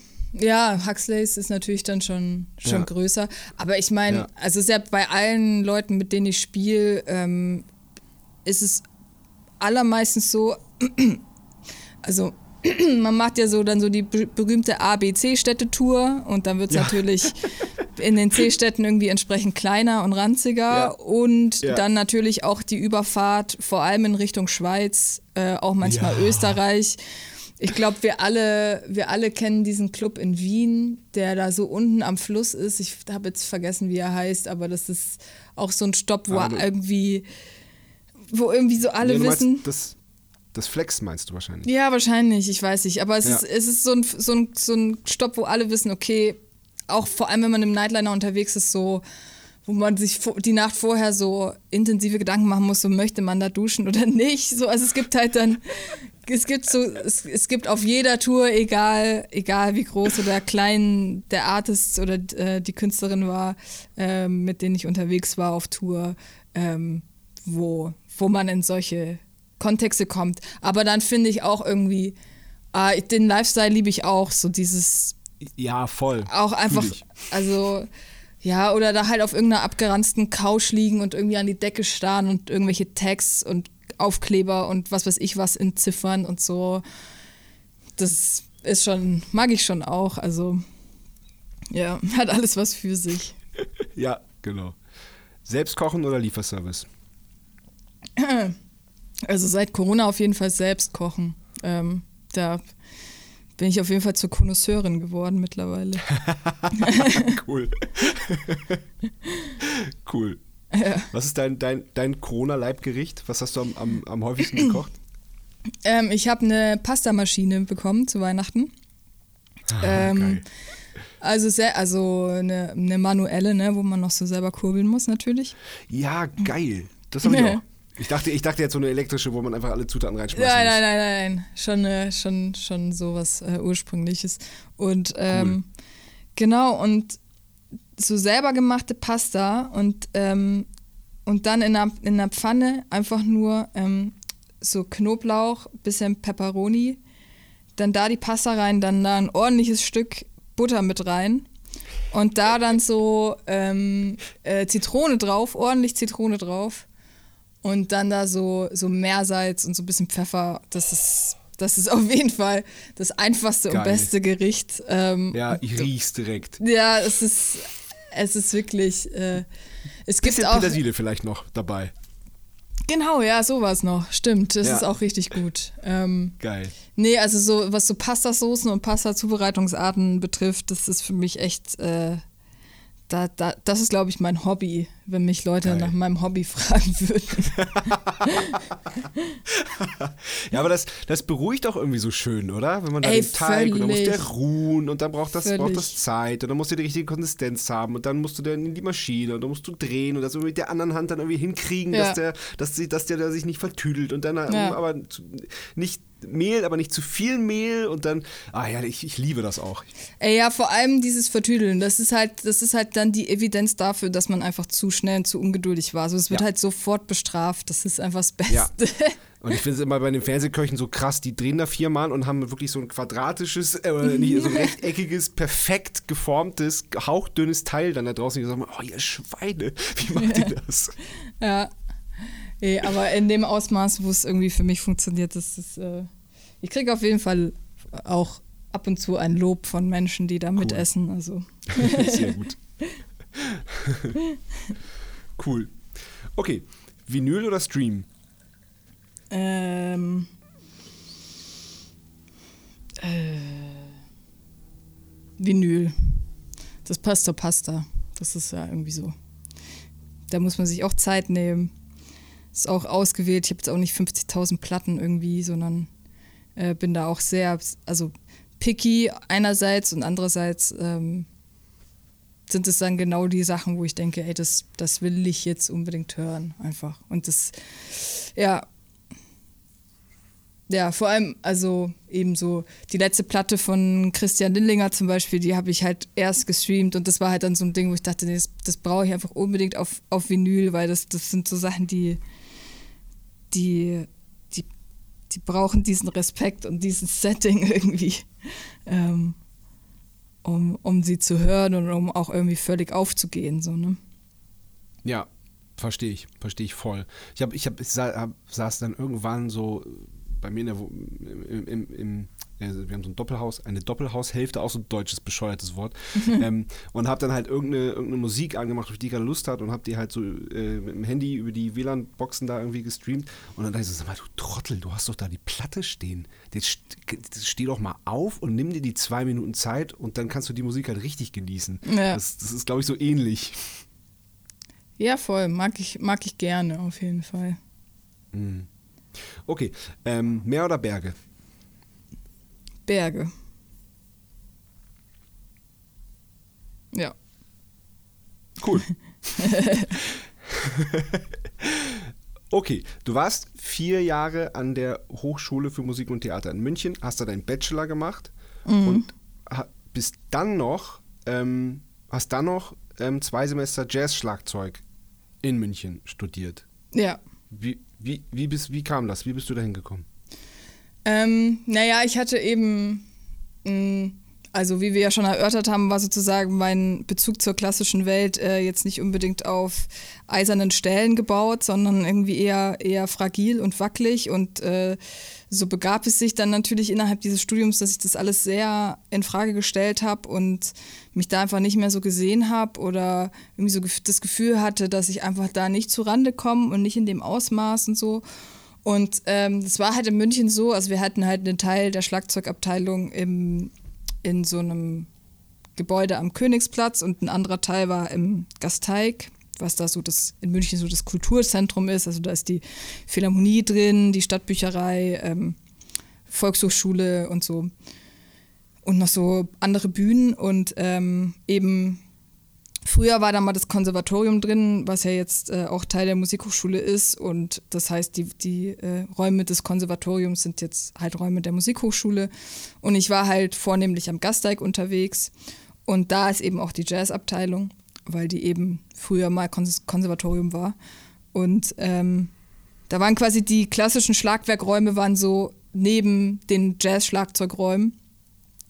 Und ich habe damals schon so, so neidvoll da immer so rübergelunzt, weil ich so dachte, ey, wie geil muss das eigentlich sein, den ganzen Tag Schlag, äh, also Drumset spielen zu können und Drumset üben zu können. So.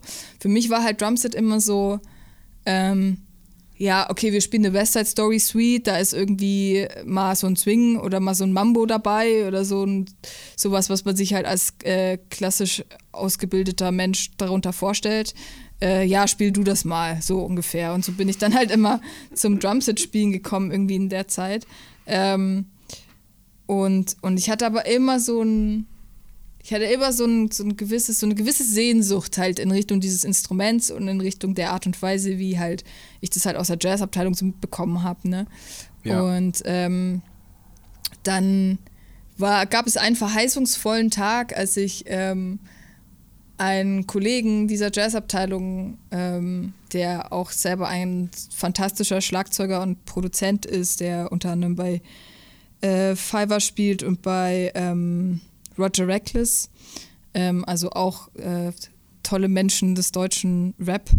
Ähm, genau, der saß vorm, vor der Hochschule und hat so gefragt, also hat gefragt, was ich so mache irgendwie und meinte dann, dass äh, Robert Glasper an dem Abend in München spielt und äh, dass ich da unbedingt hingehen soll, weil der halt mit dem krassesten Drummer spielt und so und das Album ist mega toll, was die da betouren und, äh, und ich kannte natürlich weder Robert Glasper noch äh, Chris Dave, der äh, auf dem Album gespielt hat, noch Mark Cohenberg, der live gespielt hat.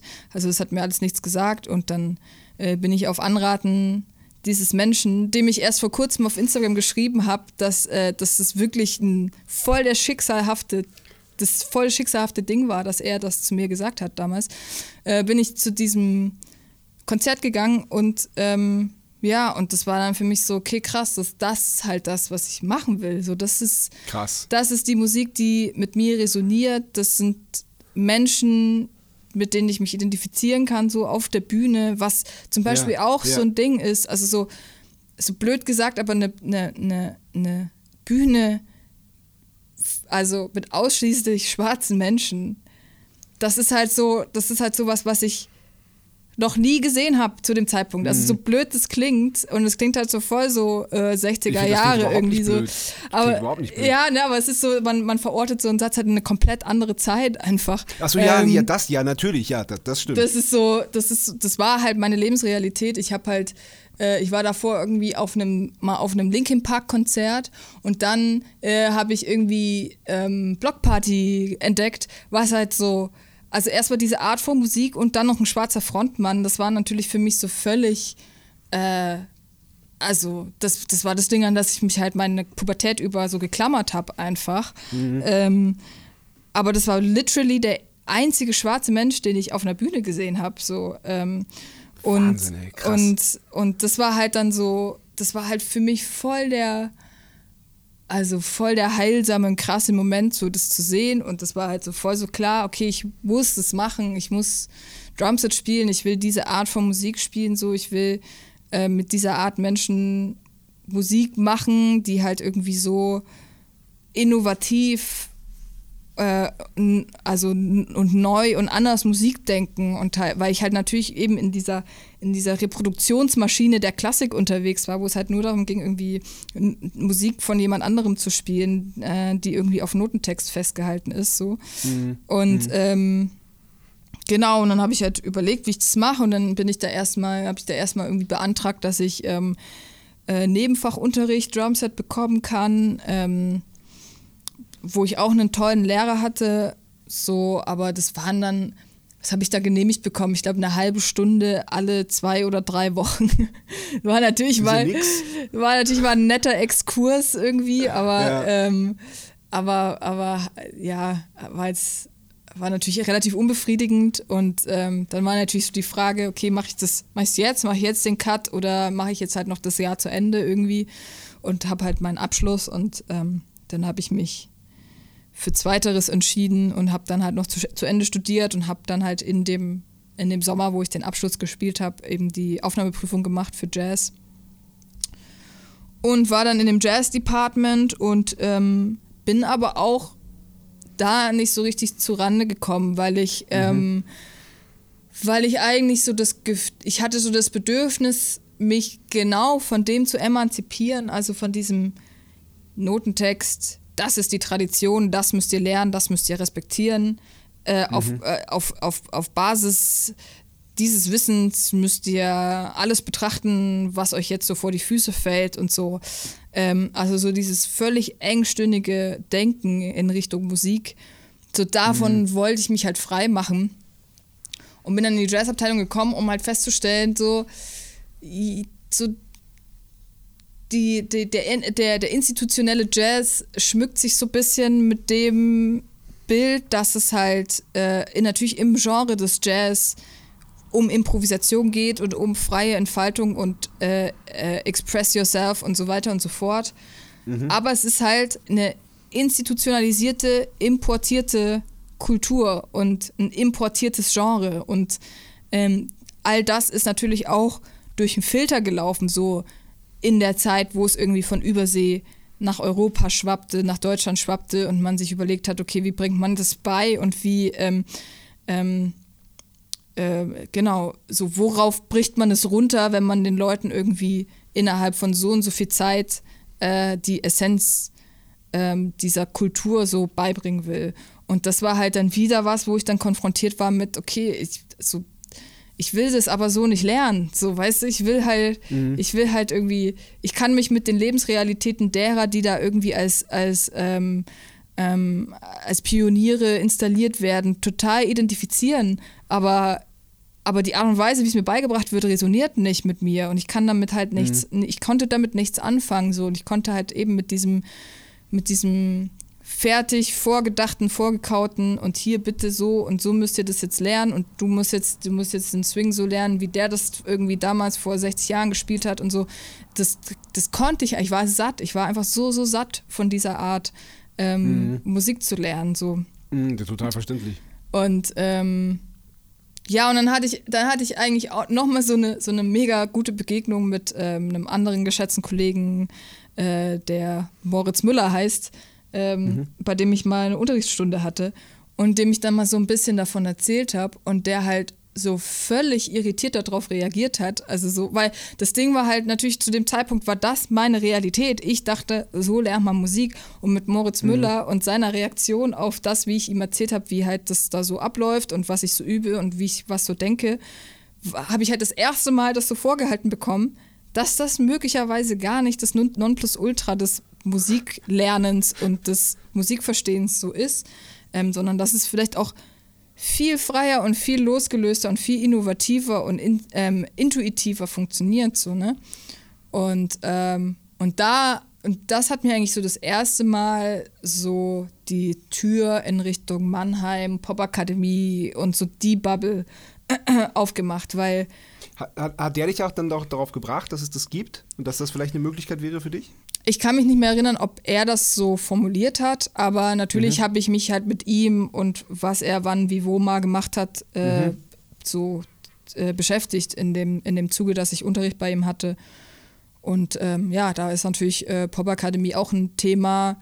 Ähm, und dann, ja, guckt man sich halt noch so an, wer halt irgendwie auf der Drumset-Ebene in Deutschland krass unterwegs ist und international krass unterwegs ist und merkt halt irgendwie, okay, irgendwie treffen die sich alle jetzt nicht unbedingt als StudentInnen der Popakademie, aber zumindest irgendwie in dozentischer ähm, Verbundenheit oder so. Irgendwie fällt immer wieder dieser Name Popakademie und irgendwie fällt immer wieder dieser, dieser Name Udo Dahm so und mhm. ähm, und irgendwie scheint der da, also auch mit dem Popkurs natürlich damals, ähm, Dinkelsbühl, Popakademie, das, das scheint ein Ort zu sein, an dem man gut reifen kann und ähm, zum Beispiel, was für mich voll, voll auch so voll der irritierte Moment, Moment war, war, als ich eben dann äh, mal Moritz kennengelernt habe, als ich dann Jost mal kennengelernt habe, als ich Annika kennengelernt habe, dass die alle so sau nett sind, dass sie so krass sind. Also Jost Nickel und, und, und Annika Nilles meinst du? Ja, genau, ja. Ja. Ähm, als ich die kennengelernt habe, dass sie so, dass sie so krass sind in dem, was sie tun, aber so nett. Hm. Das war halt, das war so ein Zusammenhang, ja. den kannte ich halt, den kannte ich aus der Klassik nicht, weil da war es halt, da waren die Zusammenhänge krass. meistens so, wenn jemand halt so international hoch angesehen ist und dem so ein Geniestatus irgendwie so äh, angedichtet wird und all diese Sachen so, dann, ähm, dann geht damit auch einher, dass einem früher oder später die Leute erzählen, dass die, dass die Person irgendwie total cholerisch ist oder menschlich halt total schwierig und so. Das, mhm. das hat irgendwie immer, immer so mit dieser, mit dieser musikalischen ähm, Exzellenz um eine Person so hört man in, in den allermeisten Fällen auch noch so eine Geschichte, dass da irgendwie so menschlich was komisch ist. Und, mhm. ähm, und dann dachte ich, okay, krass, wenn die, wenn die alle so gut sind und so nett, so am, auf dem Boden geblieben und äh, einfach so, so tolle Menschen, so dann muss dieses Mannheim oder diese Bubble, das muss ein guter Ort sein, um, um zu lernen und sich zu entfalten und so. Ähm, cool. Und ja, und da, damit behielt ich auf jeden Fall recht. Also das war für mich, für meine Entwicklung bis jetzt der, der absolut beste Move, so dahin zu gehen. Wie lange warst du da? Ja, ich bin faktisch immer noch da. ähm, Aber du hast doch einen Master gemacht. Ja, ja, ich muss, ich muss noch so, ich, ich habe die Masterarbeit schon vor zwei Jahren oder drei Jahren, nee, vor drei Jahren mittlerweile schon geschrieben. Ähm, ja. Genau, aber das ist halt, ähm, wenn, wenn dann so das, das, äh, wenn man dann mal so in die ersten Tour-Zusammenhänge kommt und in die ersten Zusammenhänge, wo man dann mal irgendwie auf einmal drei, vier Wochen am Stück halt weg ist und so, dann zieht mhm. sich natürlich so ein Studium auf einmal, weil man auf einmal ja. nicht mehr nicht mehr die Prüfungsleistungen und die, äh, die Anwesenheiten und so erfüllen kann. Ja, ähm, ja. Aber es ist natürlich auch wiederum ein Ort, der genau das natürlich provoziert und möchte, dass die Leute irgendwie äh, gut und vernünftig unterwegs sind. Ähm, mhm. Und deswegen ähm, ja, das, deswegen muss ich da jetzt noch eine, eine Prüfungsleistung abgeben. Okay. Ähm, aber, okay. aber dann bin ich wirklich durch und dann, ähm, ja, wie gesagt, also war das für mich die, das war für mich auf jeden Fall die aller, aller, allerbeste Entscheidung, das zu machen. So. Cool. Ja, das, das klingt echt, das klingt echt traumhaft. Also vor allen Dingen, dass du, dass du ja quasi noch zwei Umwege gemacht hast, so richtig große Umwege, um dann, äh, um dann deine Bestimmung, äh, wie du an das Instrument wirklich rangeführt wirst oder dich ranführst, dann, äh, bis du das dann endlich gefunden hast. Ja, total. Ähm, ja, ich meine, klar, es war, war wahrscheinlich auch wichtig so und ich habe von vornherein irgendwie einen anderen Blick auf die Sache gehabt und ich habe von vornherein mhm. irgendwie so gewusst, okay, ich muss, ich muss die Zeit, die ich hier habe, einfach so, so, so krass nutzen. So, ich habe da echt nichts anbrennen lassen. Ich habe da echt geackert, einfach immer ähm, so die, die ganze Zeit, wo ich da war und ähm, ja, und dann griff auch wirklich eins zum anderen. Also es hat sich einfach wirklich dann relativ schnell auch ausgezahlt, auch irgendwie so in so einem, noch in so einem Modus, wo ich so das Gefühl hatte, ich bin noch gar nicht bereit. Also ich habe noch gar nicht, ich habe noch gar nicht genug am Drumset gelernt, weil man ja auch, also klar, du bringst klassisch ausgebildet schon eine gute Technik mit, logischerweise, weil das ist natürlich mhm. so das, auch so das Nonplusultra in der, in der Klassik. Aber, ähm, aber zum Beispiel Koordination ist halt so ein Ding, das machst du halt nicht, weil du halt immer zweidimensional unterwegs bist irgendwie. Ähm, und ich wusste einfach, dass ich noch krasse Baustellen habe, auch in so, in so Klangverständnis und so, in so internem Mix und lauter solche Sachen. Also so, so Sachen, die sich halt subtil zeigen, wo du subtil merkst, okay, das ist, das ist jemand, der, ähm, der oder die irgendwie ähm, ja, was zu sagen hat am Instrument und einfach irgendwie eine, eine, eine Einzigartigkeit mitbringt oder, oder halt nicht. Also weißt du, es ist alles so, ab einem bestimmten Level an Skill ähm, ist, die, ist die Distinktion halt so, so fein einfach. Ähm, und ich, ich bin dann irgendwie zu Mine gekommen und zu Chefcat und so und dann haben sich halt so Türen aufgetan ähm, zu einem Zeitpunkt, wo ich das noch überhaupt nicht für mich verarbeiten konnte, dass diese Menschen mir ähm, dieses Vertrauen so entgegenbringen, dass ich halt bei denen spielen kann und dass ich das so hinbekomme und dass ich die richtige Person für den Job bin und so. Ähm, da war ich noch, da, also zu dem Zeitpunkt war ich noch völlig so, in meinem Studienkontext war ich völlig so, fuck, was, was zur Hölle mache ich hier? Warum haben die mich angenommen? So, warum hat jemand anderes den Studienplatz nicht bekommen? Ähm, weil auch der Jahrgang, mit dem ich angefangen habe, einfach schlagzeugtechnisch extremst stark war so. Und ähm, ja, das, also das ging halt, wie gesagt, es ging einfach relativ schnell und, ähm, und, und hatte halt, also hatte natürlich einerseits damit zu tun, dass man so, dass man gute Inhalte bekommt, dass man mit krassen Lehrerinnen und Lehrern zu tun hat, so. Aber andererseits auch, dass ähm, so, ein, so ein Mensch wie Udo Dahm, der, äh, der die Leitung dieses künstlerischen Departments innehat, äh, dass der sozusagen alles dran setzt, dass sich, dass man sich einfach da frei entfalten kann, so, ne? Und dass ähm, man natürlich äh, in den Studienfächern, äh, vor allem in den empirischen, mit dem Ernst des Lebens konfrontiert ist, weil man muss halt nun mal irgendwie seine Steuer machen und man muss halt nun mal irgendwie als Freelance-Person ähm, irgendwie äh, äh, checken, wie man sich halt gut vermarktet, damit damit die Leute einen auf dem Schirm haben, weil man ja natürlich ja. Jobs braucht so. Das ist natürlich alles irgendwie ätzend und zäh, aber es ist halt, ey, es ist halt einfach fucking Realität und bis dahin hatte mir das zum Beispiel persönlich noch niemand jemals erklärt, so wie man mit all diesen äh, Dingen halt umgeht und ähm, ja, und äh, abseits, abseits davon ähm, also das ist halt so eine Sache, die natürlich im Studienkontext dann manchmal so ein bisschen, bisschen nervig ist, weil man natürlich die ganze Zeit irgendwie üben will und spielen will und so, aber klar, äh, äh, langfristig gesehen völlig, völlig nachvollziehbar und richtig, dass, dass es diese Fächer dann gibt.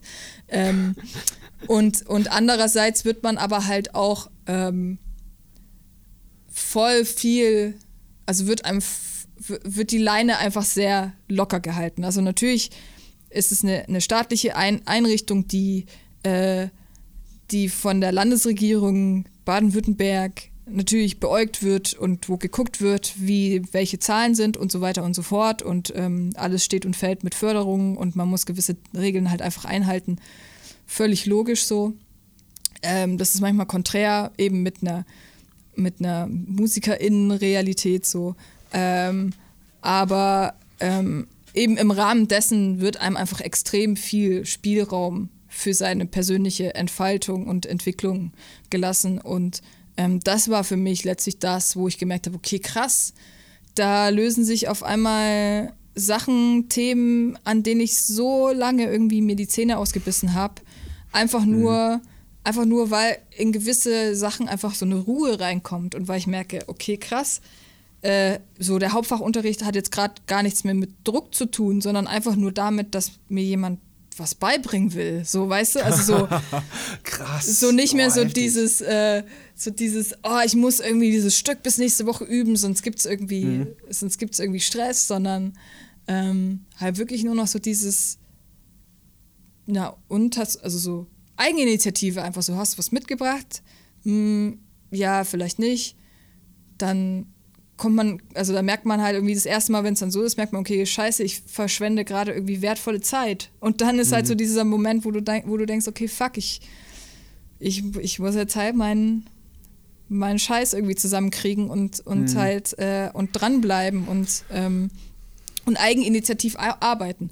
Und das ist das, was einen ähm, bereit macht für die Welt nach dieser jolly Studentenblase so, weil ähm, mhm. Mhm. ja, weil es halt so, äh, weil einfach der Markt anders funktioniert, so da wartet ja. keiner auf einen. Ja, ja, ja. Ja, krass, voll wertvoll, voll gut.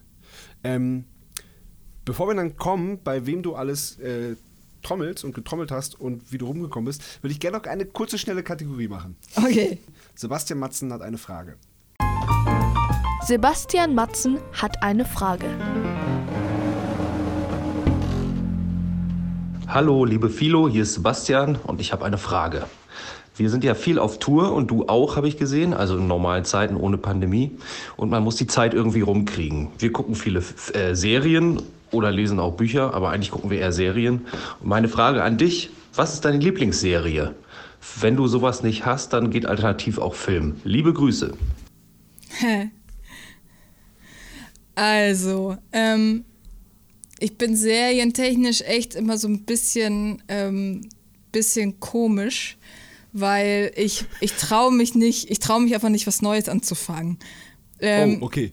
Und ich schaue jetzt, glaube ich, gerade zum, lass mich lügen, vierten oder fünften Mal Bojack Horseman einfach ab Folge 1, weil ich einfach, ich einfach so, ich, ich also, ähm, ja, ich, ich, kann, ich, ich kann einfach nichts Neues anfangen. So, ich habe ich hab Angst davor, dass was Neues, wenn ich was Neues anfange, dass das nicht so gut ist wie Bojack Horseman. Also gucke ich halt nur noch Bojack Horseman.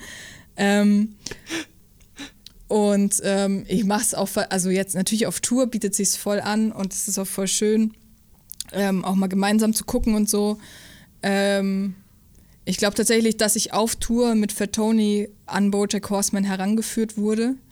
Mhm. Ähm, und äh, ja, jetzt gucke ich gerade wirklich gar nicht irgendwie Serien oder sowas. Ähm, aber wenn, dann, Bo also immer Bojack Horseman, immer, immer wirklich. Ja, ist doch super. Also ich, ich kann, ich kann, ich so eine kann gute auch, Antwort. Ich kann auch einfach nicht anders. Ich weiß nicht warum, aber es ist aber, ich habe wirklich, ich habe, ich habe so Angst vor dieser, vor dieser Enttäuschung, dass irgendwas nicht so gut ist wie diese, wie diese Serie. ja, finde ich gut. Finde ich gut. Ja, du hast gerade äh, Fettoni schon angesprochen, aber du, du warst dann noch, noch in Mannheim und da ging dann aber schon parallel zu deinem Studium da dann schon die, die, äh, das Getue los oder das, ja. das Arbeiten für Künstler mit Künstlern oder wie? Ja, und, aber wird das dann von der Popakademie vermittelt oder kommst du da, wie, wie, wie, wie kommst du zum Beispiel mit Mine in Kontakt? Ähm, nee, das hatte gar nichts damit zu tun. Das war tatsächlich so, dass ich. Ähm okay, warte. Also die. Das war tatsächlich so, dass ähm, ich vermittelt wurde über einen Menschen, der ähm, die der die Bühneneinrichtung gemacht hat für ein Event, auf dem ich gespielt, gespielt habe. Und zwar war das einer der letzten kammermusikalischen Gigs, die ich noch äh, mit meinen Klassikkollegen hatte. Äh, in mhm. Karlsruhe auf den ARD-Hörspieltagen war das. Und das war in meinem ersten Studienjahr in Mannheim. Und, ähm, und das heißt, ich habe da quasi klassischen Kram gespielt. Ähm, aber der, der Mensch, der der da quasi eben die Bühne eingerichtet hat, kennt eben Mine und äh, wusste, dass sie jemanden an den Drums sucht und äh, hatte einfach diesen intuitiven Gedanken, dass das doch vielleicht ganz gut passen könnte und so. Ja, und dann, dann war das so. Dann ging das auch ziemlich schnell. Dann hat sie mich, glaube ich, irgendwie zwei, drei Tage später schon angerufen und dann, ähm, genau, dann war das, war das so und ähm, ja, voll. Also das war, war echt so der, der Aber wie cool, also wie, wie, wie, wie, oder wie, wie einfach das auch manchmal sein kann, oder? Dass, äh, völlig. Dass, dass ein, ein, ein, ein echt cooler Mensch einfach, ein, äh, einfach einen, einen Geistesblitz hat oder einfach eine, eine, eine gute Intuition. Finde ich, find ich total gut. Voll, ja. voll schön irgendwie. Ja, ich finde es auch für einen selber ist es ja schon voll der coole Moment, wenn man selber mal so ein Gefühl hat von, hey, die Person wäre cool, wenn die mit dem oder der mal ins Studio geht oder so und das dann halt wirklich mhm. fruchtet. Mhm. So, das sind ja voll schöne ja. Momente. Ähm, Total. Genau, das heißt, das war völliger, völliger Zufall und irgendwie ein guter Riecher von, von dieser Person. So. Ja. Voll cool. Und dann, äh, äh, dann äh, habt ihr dann, ähm, seid ihr dann, war das dann live erstmal oder war das erstmal Studio oder wie, nee. wie, ist, wie, wie ist die Zusammenarbeit dann? Wie hat die sich gestaltet? Ähm, also das war so, dass wir live gespielt haben. Ähm, und zwar war mhm. das noch das Programm ähm, von Mine und Fat Tony, also äh, das Doppelalbum oder das, ja, das gemeinsame Album, was sie gemacht haben. Ähm, da standen noch ein paar Festivalshows aus und der ähm, von mir sehr geschätzte Drummer, der zu dem Zeitpunkt da gespielt hat, der ist äh, nach Kanada ausgewandert für eine Zeit. Ähm, genau, und hat mir dann da quasi den Thron überlassen. Ähm, ja, und dann, dann war das so, dann habe ich natürlich auch dadurch Fatoni kennengelernt, der auch irgendwie zu dem Zeitpunkt dabei war, sein neues Album zu schreiben ähm, und ähm, auch überlegt hat, wie das Live-Konzept sein könnte. Und dann hatte ich einen Kurs mit ähm, einem ja, Bassisten, Mentor, Freund von mir, der eben an der Popakademie im Masterstudiengang einmal im Semester einen Kurs zum Musical Directing gibt, so. Und der hatte wiederum, den habe ich halt so gefragt, so, ey, was, was, was kann ich machen, um irgendwie so in diese Rap-Kreise zu kommen und so. Und ähm, ja, hatte dann irgendwie auch Glück, dass dann halt bei Chefkit sich das dann gerade in der Zeit irgendwie ergeben hat, dass der ähm, nach einem neuen Live-Konzept sich umgeschaut hat und ja, irgendwie ist es war so ein Zusammenspiel aus ähm, bisschen Zufall, bisschen bisschen einfach Fühler ausstrecken, so das muss man halt einfach auch ab und zu machen, ne? dass man halt einfach mhm. sagt, hey, ich bin hier, ich hab Bock oder dass man sagt, dass man einfach fragt so und aber, aber schon noch krass, oder? Dass du dann, dass du dich immer irgendwie durchkämpfst und äh, du auch schon so gemerkt hast, so, oh, ist das jetzt so das klassische, hm, muss ich halt so machen? Und dann, dann kommst du auf die Pop-Akademie und das ist ja quasi wie, wenn es so macht und irgendwie läuft es dann auf einmal. Voll Ey, krass. Voll. Ich habe auch manchmal, ich hatte manchmal so einen esoterischen Gedanken, dass es mhm. halt, dass es wirklich irgendwie aufgrund dessen auch ist, so, mhm. dass so, dass sich jetzt um so Sachen, so Türen. Ja, man, man, man so sagt, es gibt keine Zufälle. Ja. ja. Ja, voll. Also ich habe ich hab wirklich, äh, ich habe wirklich manchmal so Karma-Gedanken irgendwie. Das mhm. ist, ähm, weil ich auch eben auch so oft irgendwie so, so das Gefühl habe, so, hä, so warum, warum ich? Also natürlich jetzt nicht im Sinne von, ähm, ich, ich würde mich dem nicht gewachsen fühlen, aber ich habe trotzdem manchmal so eine heftige Ehrfurcht immer noch, wenn Leute mich halt fragen, ob ich irgendwas für die machen kann oder irgendwas einspielen kann oder wenn, wenn Leute, zu denen ich aufschaue, mir irgendwie äußern, dass sie das schätzen, was ich mache oder so, dann bin ich ja immer noch so, boah, krass, ey. Ich habe halt so viele, auch im Laufe meines Studiums halt also weiß ich, es gibt halt so viele krasse Leute so, ne? Ich, ich würde halt, ähm, also mittlerweile bin ich, glaube ich, an dem Punkt, dass ich besser verstehen kann, warum Leute das schätzen, was ich mache.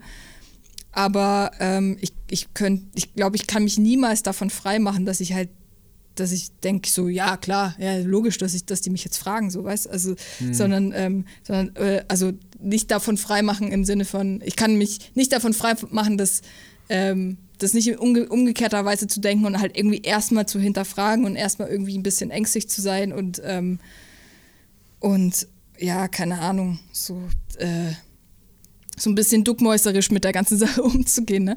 ähm, Na, das, das ehrt dich ja auch ein bisschen. Also das ist ja auch, ähm, ich ich finde das einen total ähm, sympathischen, positiven Zug, dass du halt nicht so mit gesch geschwellter Brust so, ja, ich, ich, ich spiele alles nieder und alle warten auf mich, sondern halt, dass du, also ich finde das sehr sympathisch. Ja.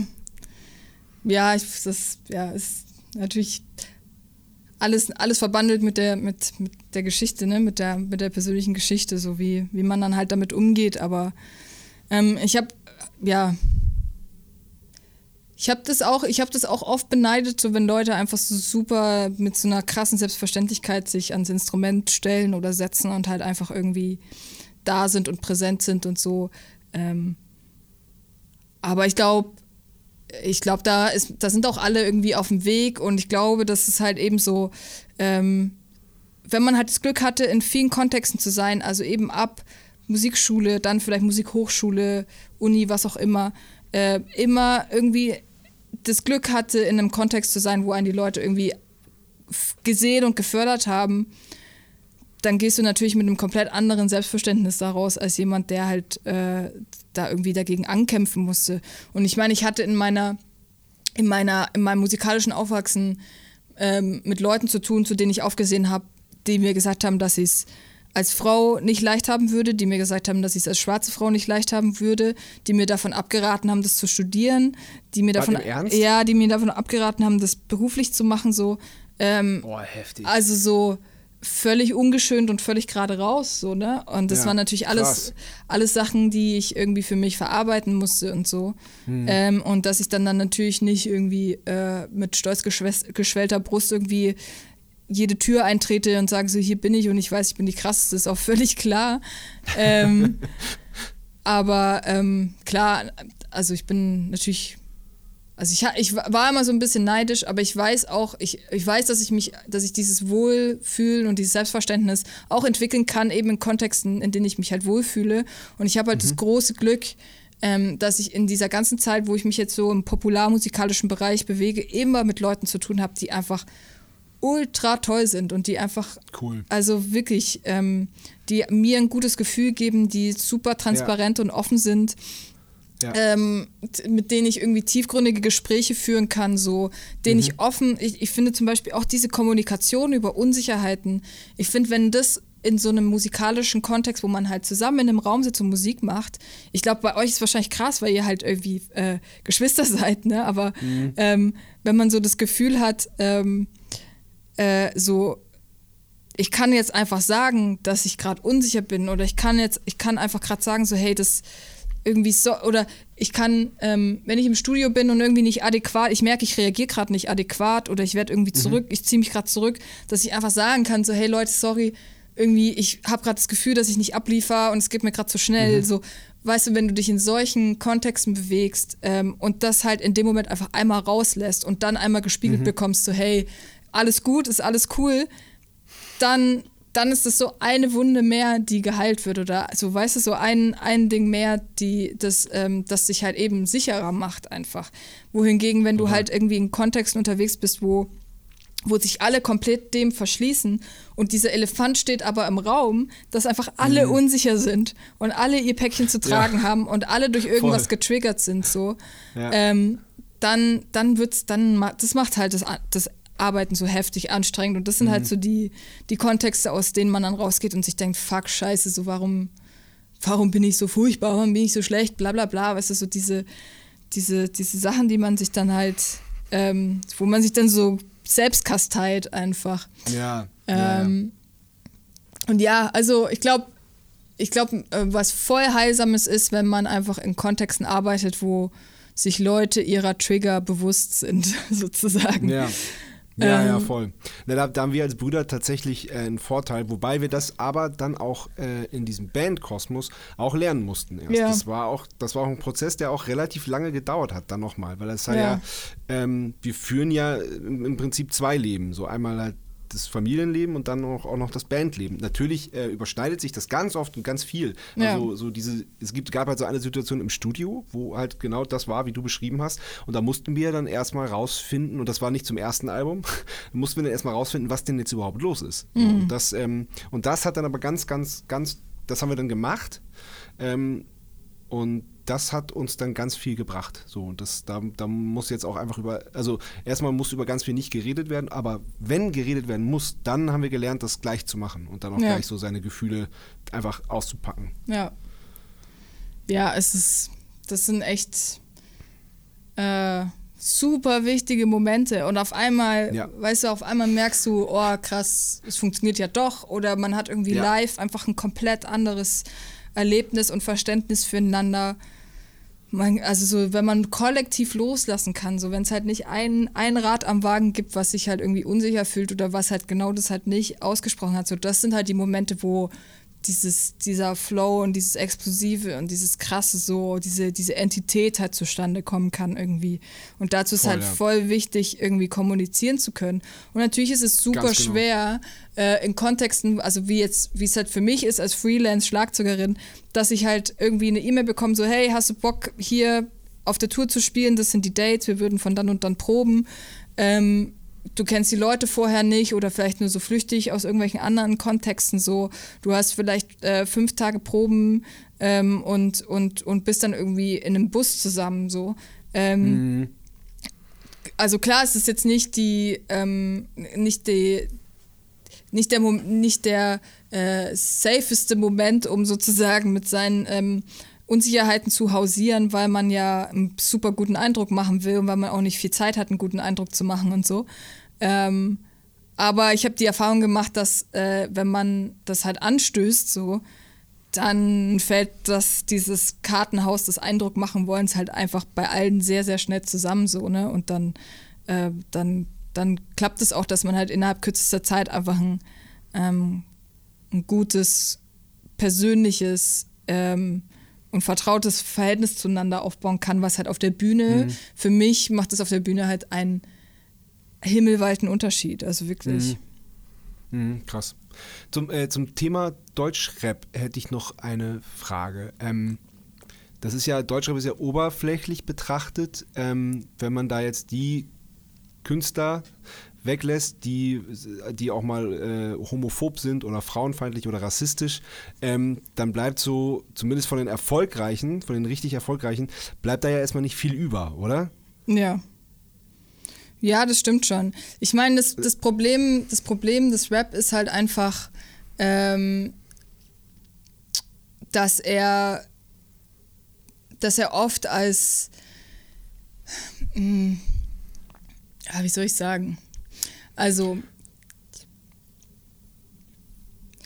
also problematisch an dieser Rap-Sache ist erstmal, dass äh, so wie alle anderen Musikformen und wie alle, alle anderen Teile unseres Lebens äh, er natürlich einem kapitalistischen System ähm, untergeordnet ist, in dem er funktionieren muss. Und innerhalb dieses kapitalistischen Systems ähm, ist es sozusagen, ähm, also sieht sich das sehr schnell aus, was kapitalisierbar ist und was kapital und monetär ähm, verwertet werden kann. Und ähm, und dann bleiben halt, ja, dann bleiben nicht mehr viele Themen übrig und dann bleiben auch nicht mehr viele Gesichter übrig, die das, äh, die das repräsentieren können. Ähm, und alles, was dann irgendwie in Richtung Protest oder Sichtbarmachung oder all diese Sachen halt geht, ähm, funktionieren auch nur auf einer Kapitalebene, wenn dieser Protest halt gerade in ist. Deswegen gibt es natürlich auf einmal sehr viele krass erfolgreiche weibliche Rapperinnen, die als irgendwie Feministinnen installiert werden, äh, wenn's, wenn halt sowas wie eine MeToo-Debatte ähm, diskutiert wird und sowas. Also das sind halt, das sind halt Zusammenhänge, die sind völlig klar. Äh, die haben ja. aber, ähm, also ich habe ja tatsächlich meine Masterarbeit genau über dieses Thema geschrieben.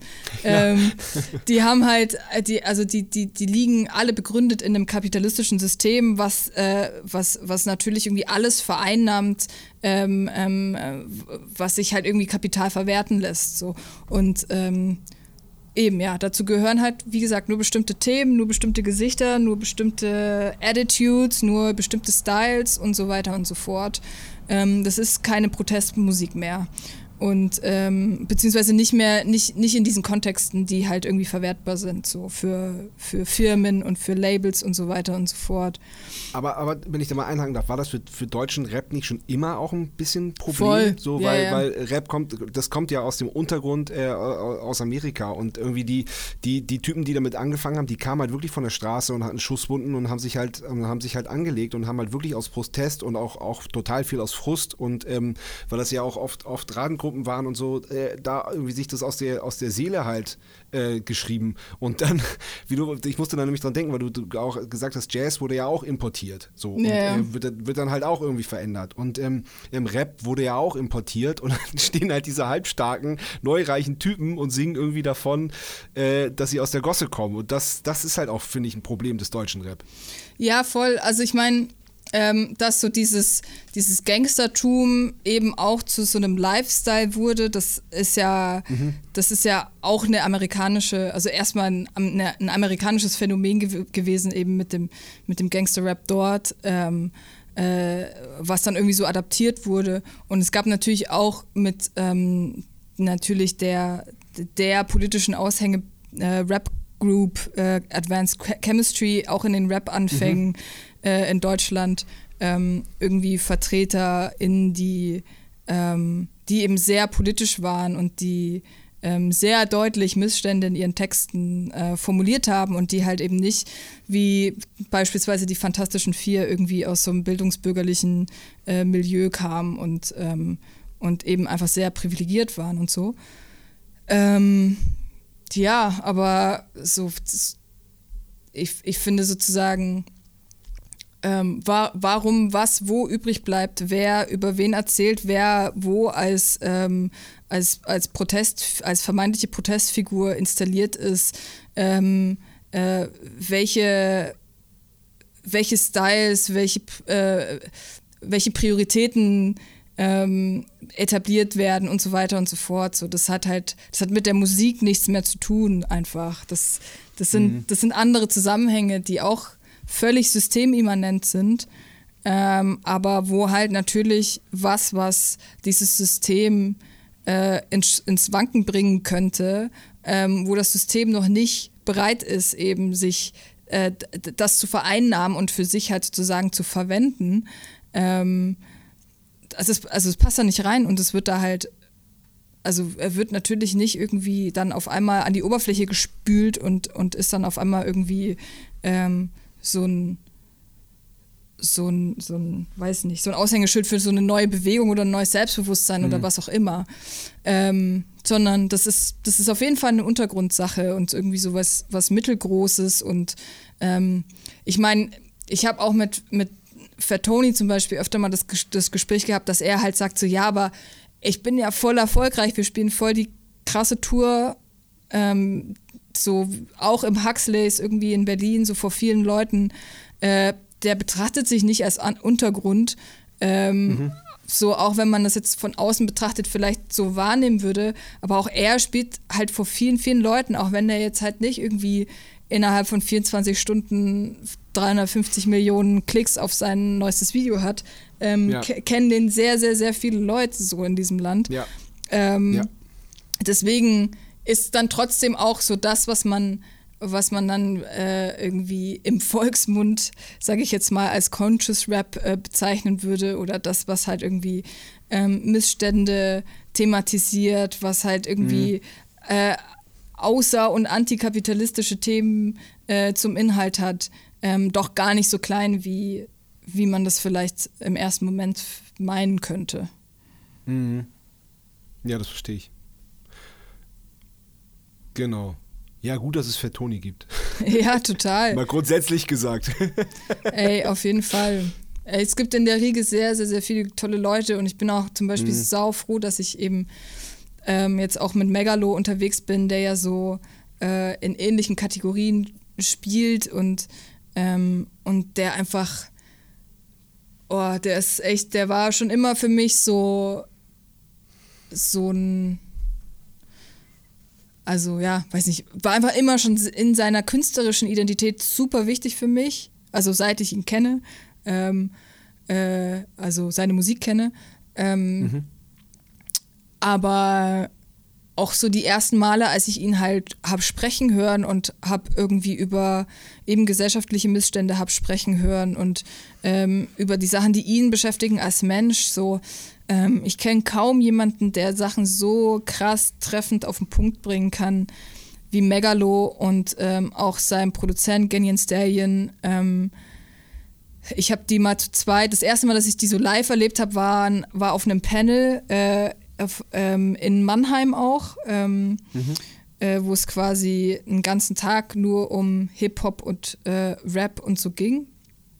Und ähm, da waren die halt eingeladen und das Panel war irgendwie überschrieben mit Politik und Rap oder so. Mhm. Und ähm, so, es war ein, ähm, war ein okay kuratiertes Panel, also es, äh, da sind doch, also da standen ein paar Fettnäpfchen rum, die auf jeden Fall mitgenommen wurden. Und, okay. ähm, und das war halt dann so ein, das war so ein Moment, wo halt Megalo und Ganyan Stallion halt in ihrer Wortgewalt und in ihrem argumentativen Können halt da völlig alles auseinandergenommen haben und das war einfach so, hm. pff, das war so, das war so beeindruckend, das war einfach so, cool. so heftig und ähm, ja, schätz, ich schätze sehr alles, was er, was er, wie er sich äußert, was er sagt ähm, und was ihm wichtig ist, so, das, eben, wie, also wie schon gesagt, so, das sind halt, da bin ich halt so krass dankbar, dass ich mit solchen Leuten arbeiten darf. Schön. Ja. Cool. Genau, du hast mit unglaublich vielen Leuten gearbeitet, warst auf Tour, hast Platten eingespielt und dann vor einem Jahr war auf einmal, zack. Ja. Wie, bist, wie, wie war das für dich? Wie bist du da um, umgegangen, dass auf einmal, dass wir auf einmal alle Auftrittsverbot hatten, Ja. Arbeitsverbot mehr oder weniger? Ey, äh, lustigerweise hat gestern für Toni gepostet, dass wir gestern das letzte Konzert gespielt haben. Oh, krass. Ähm, Oh Mann, ey. Und das war, ey, das war krass, ähm, weil ich war ja parallel dazu auch äh, noch auf Tour mit Loredana und da haben wir ja auch das erste Konzert gespielt und dann keins mehr, weil ihre Kapazitäten waren natürlich, also waren äh, das, so längstes Arena halt. Da war natürlich klar, dass Ja. das halt nicht stattfinden wird, aber bei den Fatoni Dates hatten wir ähm, noch ein bisschen Hoffnung, weil das halt alles so 300er Kapazitäten waren, eben die berühmte C-Städte-Tour. Ähm, und ähm, und da, da gab es dann irgendwie anfangs noch so die Ansage bis 500 oder irgendwie so, gab es dann mal so eine Zahl, ja. die im Raum stand. Ja. Und da hatten wir noch so ein bisschen die Hoffnung, dass wir halt drumherum kommen. Aber auch da haben wir dann ein Konzert gespielt und sind dann heimgefahren. Und ähm, es, war, es war weird, weil einerseits ähm, waren natürlich alle super verunsichert und super deprimiert. Andererseits gab es damals ja, hatten wir ja noch diese Naivität inne, dass äh, man so dachte, okay, bis Ostern oder dann Ja, irgendwie genau. so dachte, Ja, ja, ja. Alle. voll so okay bis, bis Juni, aber den Festival Sommer, das wird da, da wird's dann schon wieder, da wird's dann schon wieder irgendwie Genau, alles hinhauen genau. so, ne? Das war ja noch so ein bisschen der Mut damals. Und ich habe tatsächlich an diesem Tag, äh, also gestern vor einem Jahr, habe ich eine E-Mail bekommen von Moses Sumney, ähm, der mich gefragt hat, ob ich diese Colors Session spielen möchte mit ihm, weil ähm, eben sein Drummer nicht einreisen durfte, weil der ähm, äh, eine ostasiatische Staatsbürgerschaft hat und das wäre dann alles einfach super kompliziert geworden mit den Reisebeschränkungen und so. Und der, ähm, der hat mich dann gefragt, ob ich, äh, ob ich einspringen kann. Und das war halt für mich so, also ich meine, Moses Sumney, den kenne ich seit, seit er irgendwie, weiß ich, 2012 oder 13 das erste Mal auf Soundcloud irgendwas hochgeladen hat. So seitdem verfolge ich den halt und jetzt ist der halt schon sehr bekannt und einfach ein krasser Künstler. Und das, das, das habe ich natürlich völlig aus dem Latschen gehauen. Und es war halt, es war halt völlig grotesk, eben in Anbetracht der Situation und in Anbetracht dessen, Ja. dass um mich herum gerade alle irgendwie, also ja, ich habe es mich gar nicht getraut zu erzählen. Ich habe es, glaube ich, auch gar niemandem erzählt. Ich glaube, ich habe irgendwie, ich habe irgendwie dem, dem Manager von Anton, habe ich diese E-Mail so unter die Nase gehalten, so nach dem Motto, was zur Hölle? Und, ähm, und, und das, das, war, das war es dann irgendwie, weil, weil ich, ich konnte damit selber gar nicht umgehen und, ähm, und, und es war halt so weird, weil ich halt so dachte, okay, also krass, ne, was halt so für Türen zugehen und was dann für andere Türen auf einmal wieder aufgehen, ohne dass man irgendwas macht. Ähm, und ähm, ja, deswegen haben sich die ersten paar Tage auch nicht so super scheiße angefühlt, weil ich halt dachte, okay, wenn jetzt halt, wenn jetzt halt alles normal wäre, also natürlich nur in meiner Realität, ich weiß, es ging super vielen Leuten super schlecht, aber für mich war es halt einfach so, ähm, wenn es so nicht passiert wäre, hätte ich niemals in meinem Leben mit Moses Sumney gespielt. Also so, so war es halt für mich zu dem Zeitpunkt. Ähm, Ja, das ist eh cool. Das freut mich eh total zu hören. ja, ähm, war, war einfach sau krasses, krasses Glück irgendwie in dem Moment. Und, ähm, und das hat mich halt so psychisch natürlich so über die ersten vier Wochen so ein bisschen, bisschen getragen, ähm, weil, also es ging dann ziemlich schnell, das war dann, weiß ich nicht, vier, fünf Tage später. Ähm, aber war natürlich, da- das war ein Erlebnis, von dem habe ich einfach ewig gezerrt. Cool. Und ähm, ja, deswegen waren die ersten paar Wochen nicht so super schlimm. Ich habe natürlich auch ähm, privater Natur ähm, dann das genossen, irgendwie Zeit zu verbringen und so. Also so, so Sachen zu machen, die ich halt vorher nicht machen konnte oder nur be bedingt. Nudeln zum Beispiel. Nudeln zum Beispiel. ähm, ja, und halt, also, weil ich habe mich die Jahre davor echt immer wieder gefragt, wie das wohl wäre, wenn man mal wieder so sechs Wochen Sommerferien hätte.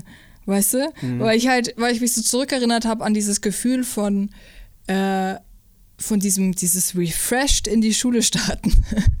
so. Das stimmt, ja, das stimmt. Das ist ein ganz guter Vergleich. Ja, so, nach so nach so sechs Wochen und man hatte so richtig Bock und man hat sich gefreut, ja. die Leute wieder zu sehen und man hatte irgendwie ja. Energie und so. Und die hat, das hat dann auch mindestens, also schon so bis Weihnachten gehalten eigentlich, ne? Dass man so, und man ja. hat ja, man hat ja als Schüler, SchülerInnen ständig irgendwie Ferien, aber äh, gefühlt. Aber ähm, äh, ja, irgendwie habe ich, hab ich mich davor so gefragt, so wie, wie wäre das eigentlich, wenn man mal wieder so einen hm. Break hätte? hat es so ein bisschen, hat so ein bisschen heraufbeschworen. Und deswegen Zack, hat voll krass, ja. Deswegen eben dadurch, dass halt so das mit Ostern oder dann irgendwie später so mit Juni so ein bisschen im Raum stand, äh, hatte ich noch so diese Sommer Sommerferiengefühle einfach. Ja, ja. Ähm, aber ja, klar, das hat sich dann irgendwann irgendwann echt äh, natürlich für uns alle geschiftet. Wir mussten dem alle irgendwie diesem Monster ins Gesicht blicken und auch der Tatsache, dass sich halt an dem Zustand irgendwie so schnell nichts ändern wird und so. Ja, ja. Und ähm, ich bin einfach, ich bin, ich habe einfach das krasse Glück, äh, hier äh, an einem guten Ort zu wohnen, mit einem guten Surrounding, guten Leuten um mich herum, die, die mich auffangen, cool. so, die, ähm, die mich motivieren, die mir auch, ja, weiß ich nicht, die mich ab und zu mal auf den Boden der Tatsachen zurückholen und so, wo man sich dann irgendwie dran erinnert, dass, dass man eigentlich auch in dieser Situ Situation wieder sehr privilegiert ist und, ähm, und gute Voraussetzungen hat, da irgendwie gut einigermaßen gut durchzukommen und so. Ähm, auch wenn unsere Branche äh, leider, ähm, ja, leider unzureichend beachtet wird, zumindest hierzulande. Ähm, das hast du sehr nett ausgedrückt. Ja, also das, das hat mich schon auch, das hat mich teilweise schon auch echt hart schockiert, beziehungsweise was heißt schockiert? Ich meine, letztlich ist es nur eine Ausgeburt dessen, was wir irgendwie alle kennen, wenn wir irgendwie auf irgendwelchen äh, äh, Familienfeiern unterwegs sind und man sagt, man ist irgendwie Musikerin, Musiker und man halt irgendwie die Reaktion bekommt so, ja, und was machst du wirklich so? Also, ja, genau. es ist halt genau. halt einfach so, das ist ja. so dieser Tenor, der sich jetzt, der, der, der dieser Gesellschaft innewohnt, die irgendwie kein Verständnis für Kunst und Kultur und den unseren Weg und ähm, so hat und halt all diese Angebote für, vollkommen selbstverständlich nimmt so. Ähm, ja. Und natürlich sitzen diese Leute auch in der Politik, weil wenn sie irgendwie ja. in der Familienfeier neben uns am Tisch sitzen, dann sitzen die natürlich auch irgendwie an Stellen, an denen geschaltet und gewaltet wird so. Ja. Und dann ist natürlich auch vollkommen klar, dass da niemand bis kaum jemand sitzt, der wirklich ein Verständnis davon hat, was wir brauchen und was es bedeutet, wenn es uns nicht mehr gibt, wenn es Einrichtungen nicht mehr gibt, wenn wenn Leute Jobs aufgeben, wenn Leute Einrichtungen aufgeben und so weiter und so fort, wenn und also mal ganz abgesehen davon, was es halt natürlich auch psychisch bedeutet so. Ähm, ja, Wahnsinn. Das, das wird uns ja noch, das wird uns ja noch ewig begleiten. Ja, ja, total. Ähm, ja, deswegen ist es halt einfach nur so, natürlich so, wieso sollte es anders sein? So nur weil jemand irgendwie diesen Weg gen genommen hat, ähm, hat er jetzt auch nicht gezwungenermaßen irgendwie ein anderes Verständnis, ähm, ja. was unsere ja, Gilde voll. betrifft. Ja. Ähm, aber ja, deswegen war es natürlich auch, was, was das betrifft, äh, absolute Vollkatastrophe. Aber ich, ich persönlich wurde einfach gut aufgefangen so und deswegen, ähm, deswegen hat es bis jetzt noch keinen großen Schaden genommen sozusagen. Ja. Ähm, ja. Und, und, und ich hatte die, ich hatte die Kapazität, aus diesem Pri Privileg heraus hatte ich die Kapazität, mich zu motivieren, Schlagzeug zu üben, was aufzunehmen, irgendwie Sachen für Instagram zu machen und sowas. Und ich kann es aber halt auch völlig nachvollziehen, wenn jemand einfach diese Kapazität in all dieser Zeit nicht hat. So, da, mhm. das fühle ich auch komplett. Ich weiß, ich weiß auch, dass es nur daran liegt, dass ich hier bin und hier irgendwie ähm, mit tollen Menschen in meiner Umgebung so diese Zeit durchstehen kann. Aber ich wüsste auch nicht, wie es wäre, wenn ich irgendwie weiß ich nicht, in einem WG-Zimmer sitzen würde, in einer WG, die irgendwie vor einem Jahr noch eine völlige Zweck-WG war, wo man sich nicht kennt. So, mhm. so das, was halt irgendwie meine mhm. Realität war, als ich, als ich halt äh, in irgendwelchen Städten zum Studieren war und halt so wenig Zeit wie möglich zu Hause verbracht hat. So, was ist dann auf einmal dieses Zuhause? So, und was ist, was, wer sind diese Leute, mit denen ich da irgendwie ja. unterwegs bin? So, und ja. also so Ja, ey, ähm, kann ich auch vollkommen ver verstehen, wenn man, wenn man einfach in all diesem Wust so ähm, nicht die Energie hat, dann, dann ähm, sich auch noch zu produzieren, so nach außen hin. Mhm. Weil natürlich mhm. äh, das dann schnell mal so wirkt, als ähm, wenn man dann irgendwie Instagram aufmacht, dass irgendwie alle Welt außer man selbst irgendwie alles im Griff haben, aber ja, oh Gott. Ja. das ist auch nicht so. Oh Gott. Nee, gar nicht. Nee, nicht mal ansatzweise so. Äh, aber ich fand, das war ein, ein, ein ganz schönes und ja doch irgendwie auch in dieser Scheißzeit für Musiker äh, positives Schlusswort. Ja. Ich danke dir viel, sehr, sehr vielmals für dieses offene, ehrliche, auch emotionale Gespräch. Vielen Dank. Ja, voll gerne. Danke für die Einladung. Bis bald, Philo. Bis Tschüss. dann. Tschüss. Das war Bum Zack. Bis zum nächsten Mal.